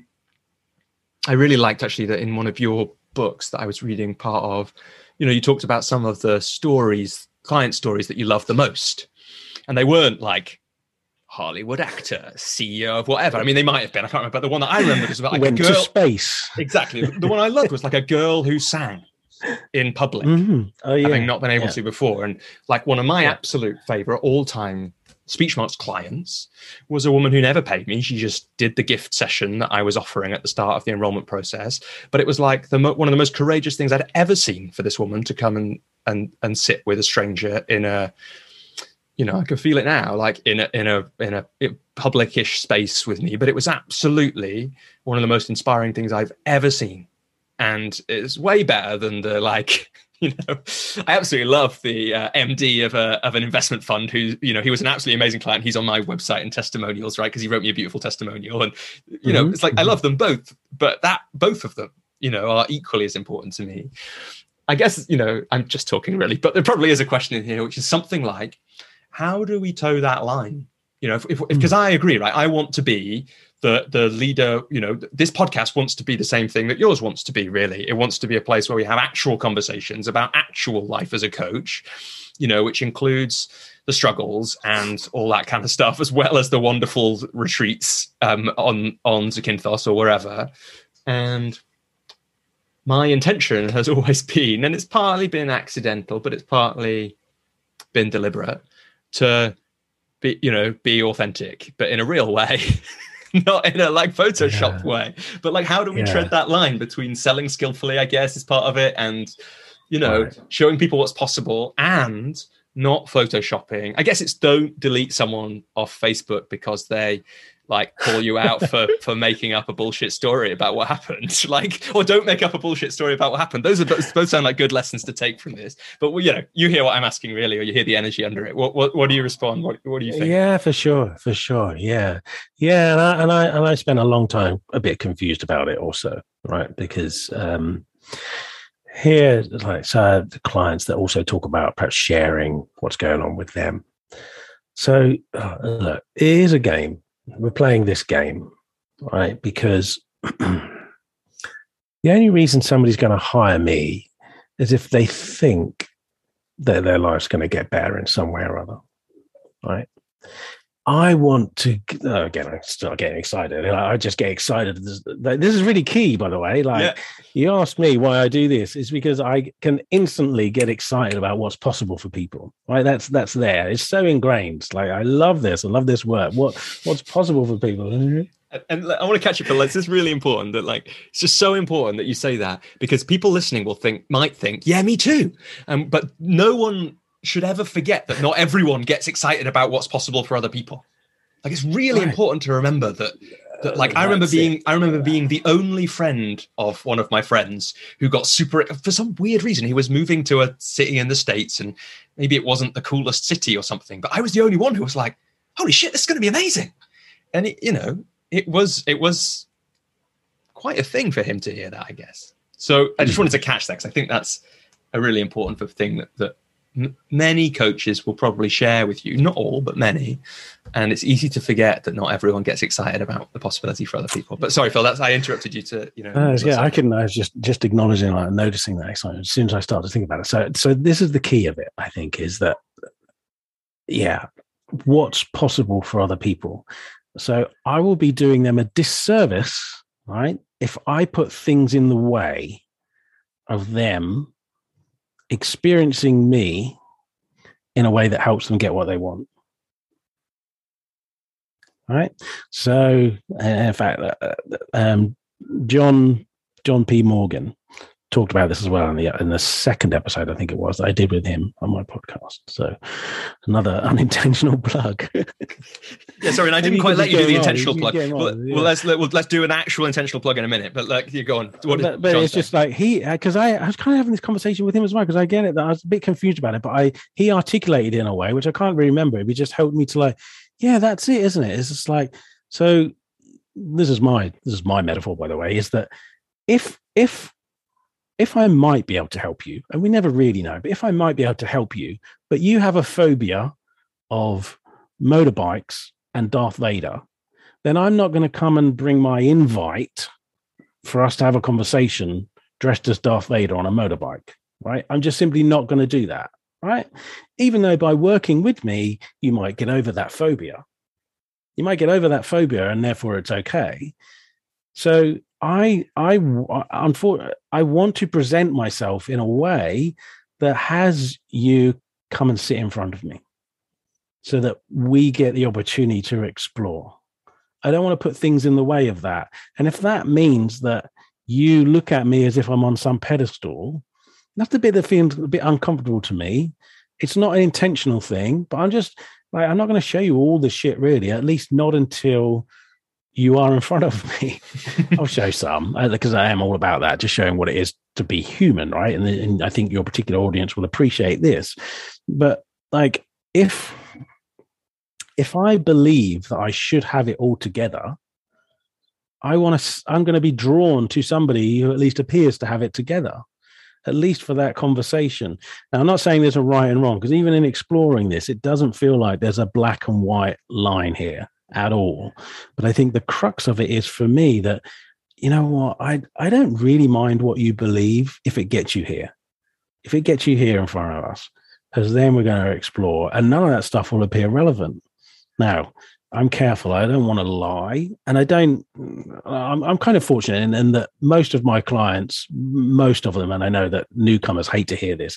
Most of them do come via referral, and again, that energetic thing, right? After this shift, just last month, so I had, had nothing, nothing at all earlier this year because everything else that was going on, and then there was this kind of shift in me. Started getting excited a month ago. Somebody I'd worked with previously sent me a voice message on WhatsApp. Hey, Phil, I've got this going on. Can we look and can we start doing something? And she started working with me again. Right? I didn't do anything. just just that shift in energy. So just that piece. How do, I don't know that we can really square it off. I'm I'm not really cautious. I, I'm aware, right? I don't. I'm not going to spin a yarn and and and that's the thing that you know that that did bring the podcast about. There would look like a there's just a twist there. Just look, that's unnecessary. There was some stuff that was just really unnecessary. Even people that might say, "Hey, I've just bought a million pound house," when really they're renting it, right? That kind of thing. That's like, no, not going to do that. But there's only a few people that I would share, even though here. It's like I've been okay with it. I've been okay with like I haven't had any new clients yet this year and now like, well, now I'm ready again. And then, you know, one came along, for example, last month. And I think there's just an important point. That's it. I don't want to deny people the opportunity to experience something amazing, which not not just with me, but coaching in and of itself is amazing. That's why we're in this profession. That's why it just excites me. So I don't I don't want to put stuff in the way of that and, until you can see that that's just that becomes irrelevant. Does that make sense? Yeah, and I think it's a good. It's, pro- it's, probably a really good frame to make those choices through. It's like, am I? You know, I think it's a good one. You know, often I don't know if you found this too, but often when you know when people are just starting out in a business like this, it's it's actually the other way. It's you know it's actually not the saying too much shiny stuff than than is real. It's it's like withholding some of the uh, not sh- well shiny shining maybe if we're going to do a cheesy cheesy uh, alternative thing. Shining stuff that is actually real and it's like well if you're not telling people about this this stuff that makes up who you are because you haven't got a website because you're too afraid of having a website you're denying them the chance to do this amazing thing actually potentially. So it could be a good a good frame if you scroll through my Facebook, there's there's not much I won't share. Like if you scroll back to I don't know when it was, was it January or December last year? There's a video I was going to interview um, Nathan Seaward is on my podcast. keep mentioning. Honestly, it's totally unintentional. But anyway, I was, was just I was interviewing him for my podcast. We'd arranged this time, and I'd and I lost it on the call with him because I had this breakup with my girlfriend at the time and I just I was just in tears. And he suggested, "What about if you release this bit?" So I did. So there's that. There's this grown man crying and having to like bring his planned interview to a close because I want to show you. Look, this is real. This is what I like. There's uh, I, uh, come on, look, I like fart humor. So I made a post just I don't know a couple of weeks ago on my wall, and um, this is a great way of filtering it out. Like if you're going to work with me, you're going to have to have a sense of humor right? Because I want it to be fun for you and me, right? I want it. I want it to be fun. So if you're going to take things a bit seriously, then you probably I'm not for you. I'm really not for you. And there was somebody. There's like on, on this post. I, I'd, I'd, asked, I had this thought occur to me. It was like, is it okay to fart loudly on a silent retreat? I just thought that thought was hilarious. So I posted that on Facebook because I want to show people this is me. Like I give give people an opportunity to get to know you. Right? Facebook's wonderful about that. You can give people an opportunity to get to know you so that you can show up with them and just be you. Right? It becomes effortless. And one person commented on that and just said, Well, I think the answer is grow up. And I'm like, Well, I've got no intention to do that. And she said, You disgust me. And off she went, unfriended. I'm like, Great, thank you. Yeah. Like, thank you. Thank you for leaving. Like, clearly not my people. Right and so yes we don't we don't post pictures of our poop or kind of thing. Of course right? But there is this element about being real. And and i and i i would love it if you if you've listened to my podcast and actually it's it's not it's it's it's not an unfamiliar story like a, uh, a, few clients that have come to me oh i've read your books i've listened to your podcasts and and stuff so I, I already feel like i want to hire you. I already feel like i know you. So then it just becomes about me getting to know them because I put in, in I put enough stuff out there for people to at least get a sense of who I am and what I'm about. So there aren't really any surprises, and and I, and and so I then find it becomes effortless, effortless. Yeah, yeah. and again, it, it becomes effortless because in all the places you're being you. Um, again, if you were being the shiny you, then it might get pretty awkward when someone meets you and they're like, "Wait a minute, this isn't how you felt in your books or in your podcast. Something's something's weird." Let's do Phil. Let's do the the explicit plug of the podcast. So, okay. you know, I can tell you some. I can tell you some um, you know anyone who wants to can can find the coaching life on all the places um, and of course a, a, good thing to do like with any podcast is you can find a guest that you've you know and would like to already um, listen to a conversation with um, Steve Chandler, who we've mentioned, is on there. Jamie Smart, who we've mentioned, is on there. There are there are Karen, Carolyn Freyer Jones, who you mentioned, is on there. There are lots of other people as well. If you were to recommend, obviously people could start at the beginning, which would be a kind of normal uh-huh. way to start. But um, you've mentioned that those are cringeworthy. If you were to send people to your favorite episode, where would you send people? Uh, or a favorite episode? Obviously, you might not want to. Uh, 69. 69. Episode 69. This is the one I did on my own, just having a bit of a rant on my own. There you go. It's like, I don't know, there was like five or six essentials to building a coaching life. There you go. Because I don't want to call out again. I've loved in, in various ways. I was going to say I loved them all. There are a couple that I have felt mm, I don't know. I don't know about that one. I didn't enjoy that quite as much. And I put them out there and they've still got like good feedback and whatever. And I'm still getting emails pretty much every week. Somebody be emailing me. Just today, somebody emailed me, listen to your podcast, loved it, whatever. It's still that's still going on. So if somebody wants to just go and listen. It, it, it's an unanswerable question, Robbie. It really is. And, and, and if you've got no idea, just pick one at random. And if you didn't like it, then please just give another episode half a chance because you know the the guests are very diverse and quite different. You know, um, I would say like just in the interest of transparency, like for example, Steve Chandler. I thought I'm not going to have Steve Chandler on my podcast. I'm not. I'm not going to invite him because I just want the like he's been in the game so long all of his stuff's out there. I've read, you know, probably most of his 30 odd books and whatever. And, and like anybody who's listening to this podcast, they're probably already aware of him, right? I wanted to get something different. There's a bit of this with Jamie as well. Oh, I just want to get Jamie or whatever. And um, uh, I thought, no, I'm going to. Let's see if I can get something different. Now, I wasn't disappointed, would be too strong a word, right? Because it was a beautiful experience. Just again, once again, having a conversation with Steve, connecting with him, that lovely, dry sense of humor. And there's not really anything new in that podcast episode. And I kind of think, will he mind me saying that? Actually, he won't give a shit. Right. So, um, there isn't anything new in that. And I, so uh, I really wanted to get something new but there's loads of value. Like there's that's all Steve Chandler, so that's enough yeah. value. You know what I mean, right? Yeah. Absolutely. And the same, the same like with Jamie Smart. Like I really felt I want to know what's the Jamie like behind the coaching. I felt like I was getting a crowbar out, like towards the end of that episode. Come on, Jamie. That's why I think I asked him, "How would your friends describe you?" And I don't think he couldn't really answer it. You know what I mean? So, um, whilst so my experience of that of of having those conversations would be very different from the listener's experience. That's my point here. Really, is that how I felt listening to those. I don't know. I can't say. I can tell you this. I tell you the one episode I've had the most feedback about. Funny enough, you talk about going to my podcast for shorter episodes. Is the longest one. That one is nearly two hours with Dominic Scafidi, right? And that's that's the one where I started getting like close to 2000 downloads for episodes and stuff. And, uh, and yet it's the longest one. It was one that I considered chopping into two. And it's a great episode. And it's very much around like law of attraction stuff, law of creation. He's Dominic's had emails from people who've listened to that, I think, seven times. yeah. So maybe you go and listen to that one. But also listen to Amir, listen to the one with Matt Watkins, who tried coaching and then went back into a job and whatever, because like you're going to learn like success. I think can I mention Bill Gates is such an anti Bill Gates brigade nowadays? But anyway, what the hell? Bill Gates apparently said, I agree with him on this at least success is a very poor teacher. Mm. Success is a very poor teacher. So actually, I'm, I'm, I'm looking for coaches that I can talk to in a way that are like have failed along the way, failed their way to success.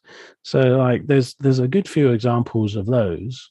And then there's another there's another one. Um, oh my gosh, I'm in a senior moment, which I think is also Melissa, but I'm so sorry, Melissa, I can't remember your surname. Gosh, who uh, I loved how she approached it. She was like really forthright. She was the only guest I've had on, by the way, who came via an agency. She had an agency approach me. I don't know about you, Robbie. I'm getting probably three emails a week from agents, like, got this super guest. And um, I don't get any of them on. I'll have a little browse, but it's not really what I'm after. But uh, the way this particular agent approached me, it was very personal. Mm. She had clearly done some done some homework and had actually listened to the podcast, which I'm sure most of them don't and suggested this guest. And I was really curious, like, wow, okay. And Melissa was a great guest. And I loved how she, like, she called into a radio station. Here we are, we're talking about, like, in a way, faking it until you make it, or whatever. But she said, I'm going to take your slot. I'm this coach. I want to, I want this regular slot on the radio. So she kind of presented herself in a way as like the coaching expert for that morning radio slot. And it, and it kicked off a whole load of stuff. And I think, yeah, she's in a way, how she put it, she wasn't she wasn't lying. She wasn't even economical with the truth, right? But she was stepping into what she wanted to be. She was really stepping into what she wanted to be, and that gave loads of people an opportunity to experience coaching and experience her. So, I hope that Amazing. helps from those Definitely. two topics Definitely. back. Definitely does. One of the episodes, to, as a as a skillful bridge, one of the episodes that I enjoyed listening to is certainly a friend of yours, or maybe a friend of mine. When do we become friends with people? Brenton Hughes, um, which oh, is yeah. a really interesting yeah. episode because Brenton's a client of yours, and that's what you talk about, and so you get some of some of that sense from. Um, he's able to because of the special guy he is to kind of really talk nicely about the experience of a client, and also, of course, to bring lots of um, insight himself. Um, so people can definitely check that out. And that allows us perhaps to, to loop back to right near the start when you mentioned Robert Holden.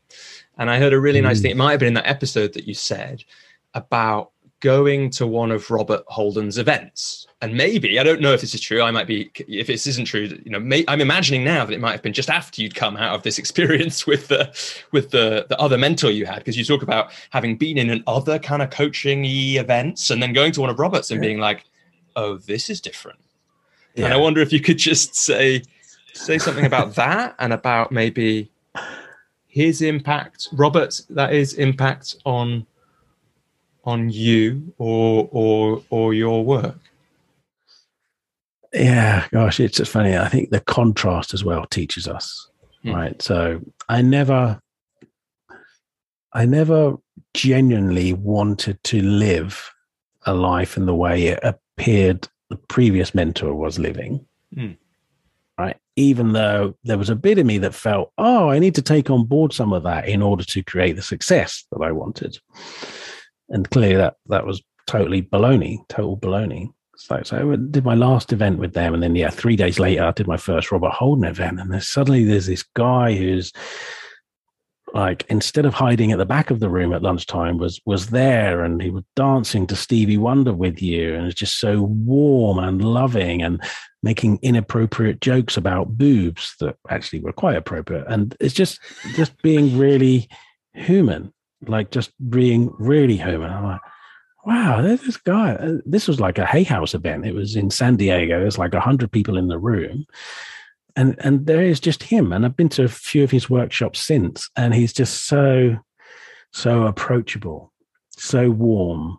In fact i would i feel like i feel like he's a friend and yeah. and um to me. And you know, had him on had him on the podcast i think ran a, quite a long time ago episode 14 or something where he spoke about bringing love into business.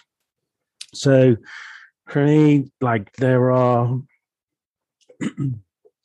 there are people who are perhaps chasing success, chasing happiness, chasing money. Whereas with with Robert, it was all about it's all about love. And let's face it, if we're experiencing love, what else really matters? Like that ev- that event for me, it was five days. It was called Coaching Success. We take five days out of our life to explore what is success for us. And not many people do that, perhaps in any point in their life, right? So I was fortunate to do it then. And of course, at the start, people have varying ideas about what that is. But at the end of the five days, it was like, yeah, that's being with our loved ones. That was it. That was all, all we really wanted. And there's that theme there, you know, if you've read the book, Five, Five Regrets of the Dying, same kind of thing. The impact on me, there's so much, so much impact on me. It, it, it was like that in itself was a homecoming, which when we sort of think about love, that kind of makes sense as well Whereas I also know that for some people, oh, it's the rah rah, the seven figures. Um, if that if that genuinely turns you on, great. Like I know, let's let's let's look at um, you know, there's two gentlemen that we've mentioned, Rich Litvin and Steve Chandler, at that, that, that event, right? And I did those Rich Litvin events and then went to the Steve Chandler school. For me, I know there are people who went through Rich's event, which was 4PC, and that was all about you, you being in the top 4% of coaches on the planet, right? Now, that was an aspiration. That was people who aspire to that. That was the aspiration. And for whatever reason, right? But that didn't vibe with me.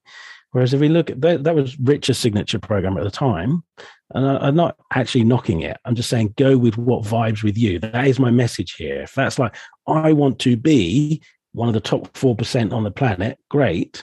But I, for me, I just loved what Steve describes. In fact, his signature program at the time was called ACS Advanced client systems. So the focus was all about the client. It was all, all, all about the client. How can you serve the client? How can you serve the client?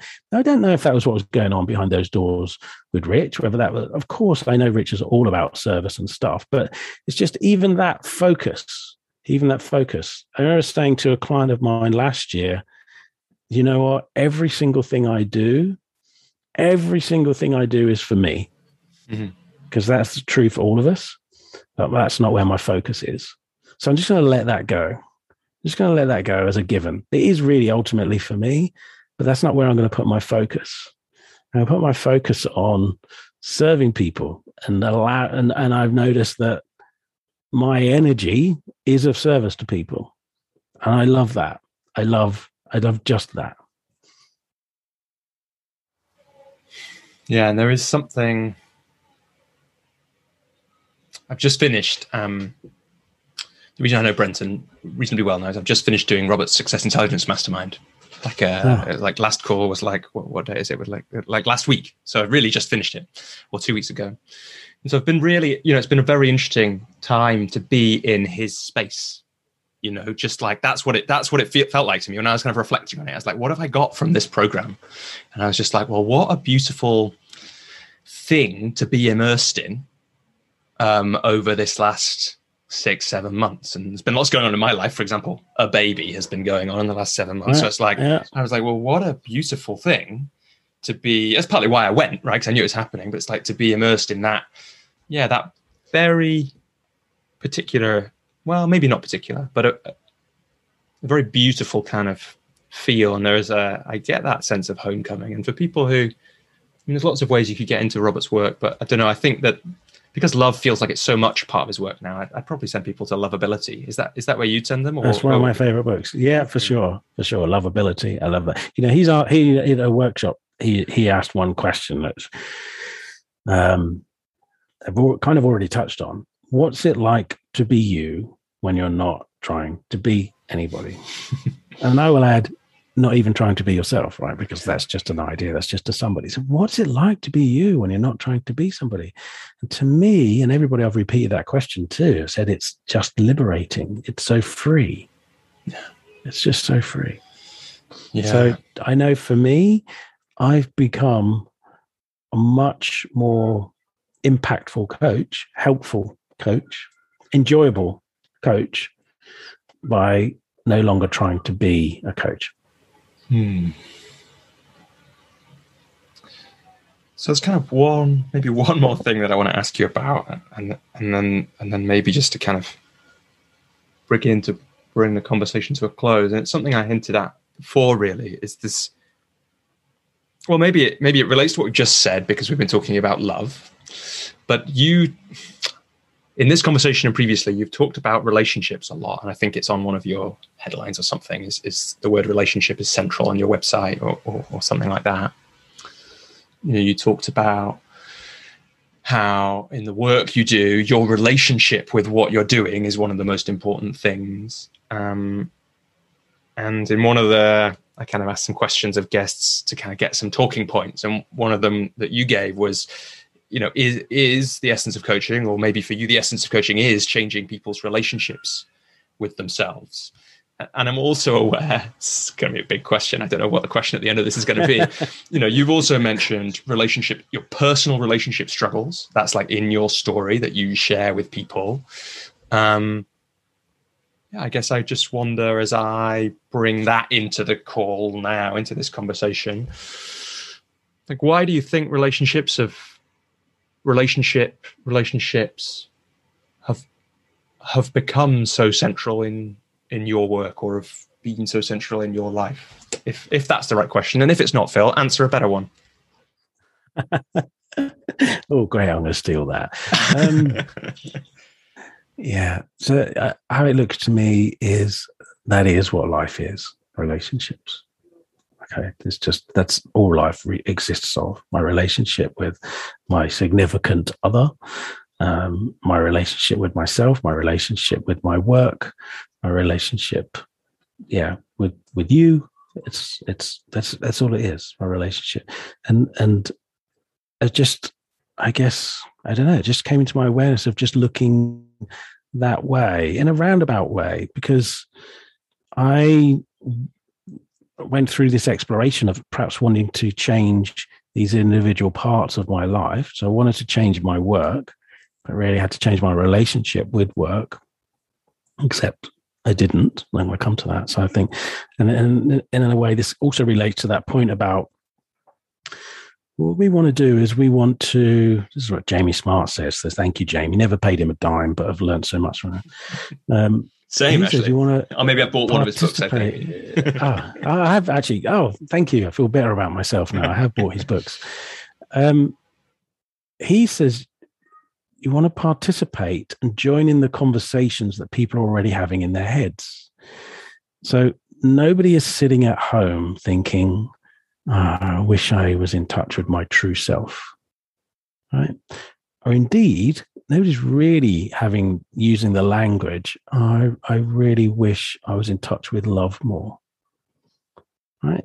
They're they're probably saying, God, I, I, I wish I didn't get such a hard time from my husband, or I wish I found it easier to communicate with my son, or you know gosh you know why haven't i got the next pay rise or the next promotion or whatever a number of things like but ultimately all we've got is our relationship with our experience of life so i can like pitch if you want pitch my coaching is i will help you change your relationship with your with your parents or your children or your boss or whatever but I'm actually only ever going to change, help you change your relationship with your experience of life, of those things. So I'm going to change your relationship with your thinking because that's where your experience is coming from. So I'm really only going to change your relationship with you. And from that, everything else. But nobody is sitting at home saying, Oh, I wish I had a better relationship with myself. So we can't sell that. We can't sell that. We've got to join in the conversation that they're that they're having. So yeah, tell me tell me bring me any problem and ultimately there'll be a relationship involved that can shift and that will help either dissolve the problem or solve the problem yeah really nice and so yeah phil i guess like it's like this yeah i think I think I said I can't remember if this was after we switched on the recording for everybody else or before that. I was like, I'm pretty sure I've got about 15 things that we could spend an hour on together, and and, mm. and um, it's hot in England today, and so you're probably hot in, in, in, Ipswich, and I'm hot in London. In the end, we'll have to have a drink or, or go to the bathroom. Before we do that, I guess one of the things which we haven't I mean, we have touched on this, and, and if, if you feel like we've already answered this, feel free to bat the question away or just like tick it off really quickly. But there's something that you're in a kind of privileged position of, which I, I know that I am to a to a certain extent as well, from having had these kinds of conversations with other coaches, and and again, you know, with you dipping into the you know what's real for them about about an actual life as a coach um, and you hinted as well already, because you you know, like we did before or after the call, you sometimes get even more of an authentic picture about what's happening in people's in people's lives, yeah. or or because you know yeah. these people, you know they don't have it totally together. What have you learned from those? I mean, there's like 80, 80 something episodes.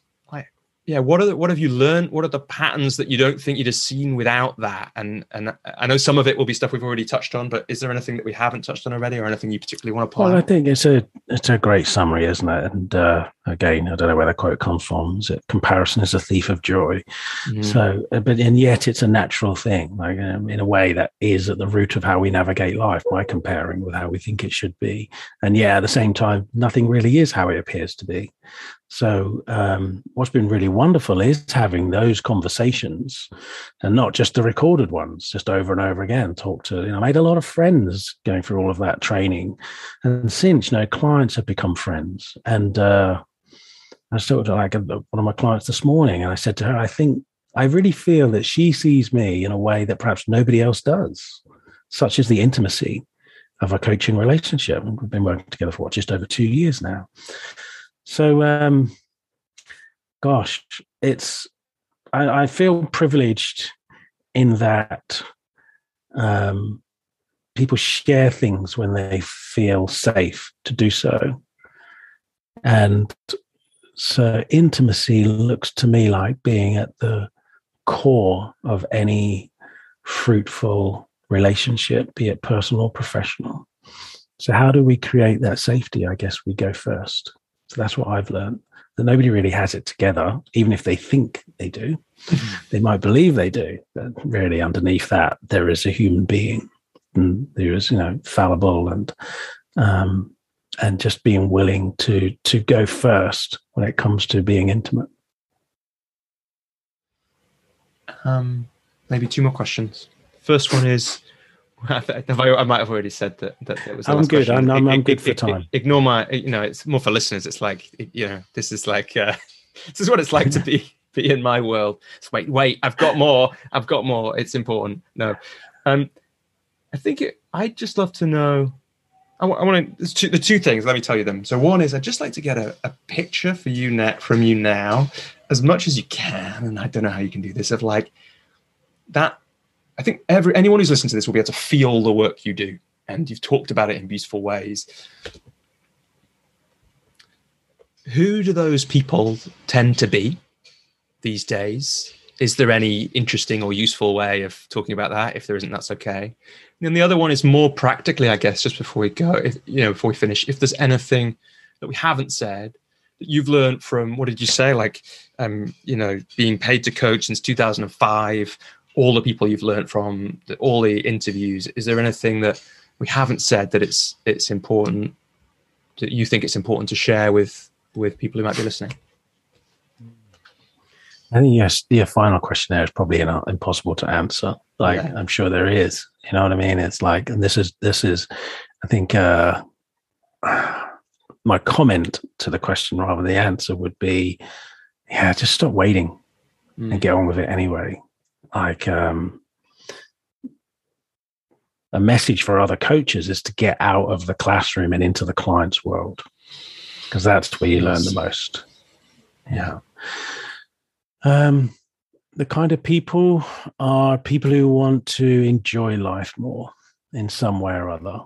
So, with me working with me right now, for example, is a single mother who's an entrepreneur um, a guy who's um, on the board. He's you know chief whatnot of a very large uh, food company in the UK. Um, and then there's a guy who works in a bar. Very diverse, and others, you know, but they're, they're all diverse. A guy works in corporate. It's just, all kinds of people. But generally, it's really what do they want? They want to um, they want to enjoy. So I, I know because I, I can help people change their relationship with themselves. This is kind of my biggest challenge actually is, um, well, how, how do I like people talk about niches and stuff? Like, how do I then start talking about those people? Well, talk to those people. I've got to imagine the kind of conversations they're having in their, in their heads. Like, so, um, I can talk about how I changed my relationship with drink or how I've changed my relationship with food. And there were people that relate to that. So if I start talking about that, I can talk. I wrote a post today. I know we're recording this um, well before you put it out, but like today, I wrote a post really about um, just the adventure of doing something different with my life and moving to Bali. And there'll be people that um, have that going on. Mm. So I, and I could niche right down. It's like, oh, I could um, focus on divorced women that want to create a sustainable business, uh, new business in their 50s. You know, I could I niche down to that and I'm sure I could help those people. Um, uh, but I think overall, I'm I'm working with people who want to experience more joyful and easy relationships. Mm. And that is pretty much what I'm talking about. And and the and very much centered to that is having a much more joyful, easy relationship with myself. I never used to like myself very much. I know I've already said this, right? But that that actually changes everything. Once you stop resisting who you are, um, life just gets so much easier anyway. So much easier anyway. I hope that answers the question. Yeah, and then I'm gonna kind of break my word.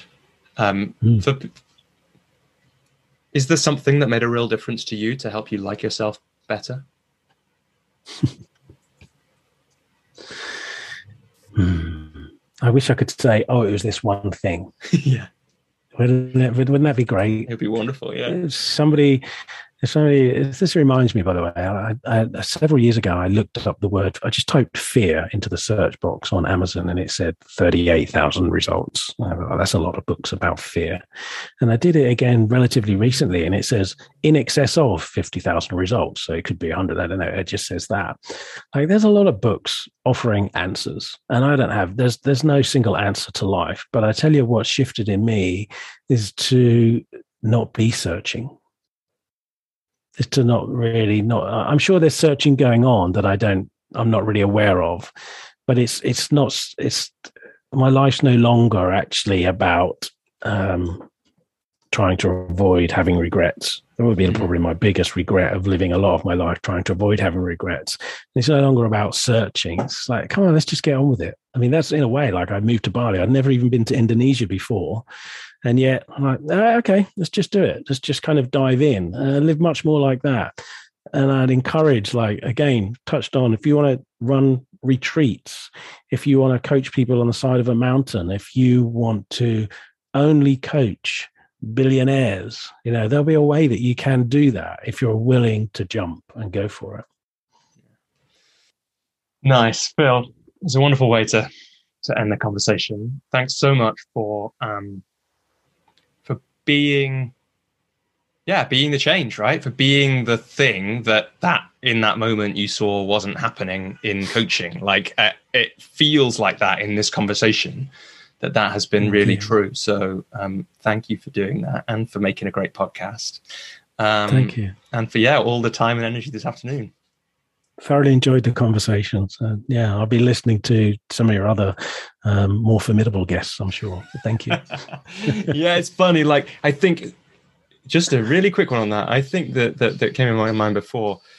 I heard Tim Ferriss say once that the reason he does long interviews is to kind of try and get past the bit where people say the stuff they've always said and always say. Right, and right, I'm not sure I quite managed what I had a similar intention to you when I spoke to Jamie.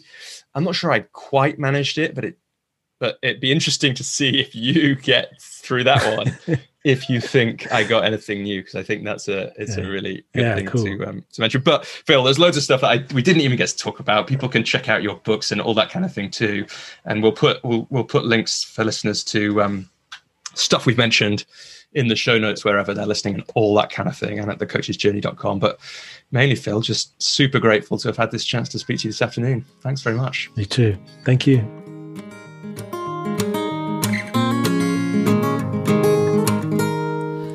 Hello, everyone. Robbie here again. Um, just a couple of quick things before you head off to whatever else the rest of your day holds. You've made it all the way to the end of the conversation between Phil and me, um, and therefore you probably enjoyed it. If you enjoy this podcast and you'd like to support it in some way, there are a few things you can do. Um, it'd be lovely if you could review this if you're on iTunes and, and subscribe and follow wherever you are. That helps people find the podcast, as does you telling them about the podcast. If you're part of a community of coaches um, or you have a WhatsApp group of friends from when you trained, please drop a little link to the podcast in so that other people can find it too. Um, if you want to support the podcast financially, you can do that in two ways.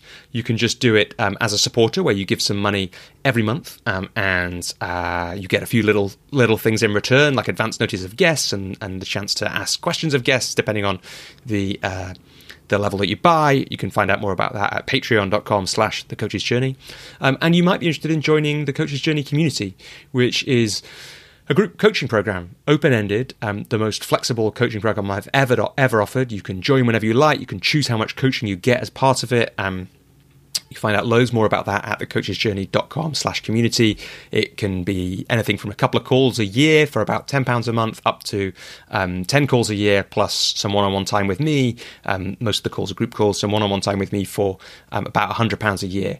Um, loads more about that at thecoachesjourney.com slash community. Um, but in the meantime, big thanks to Guy Guest, Ken Brewer, and Joey Owen and Alex Swallow for their ongoing support.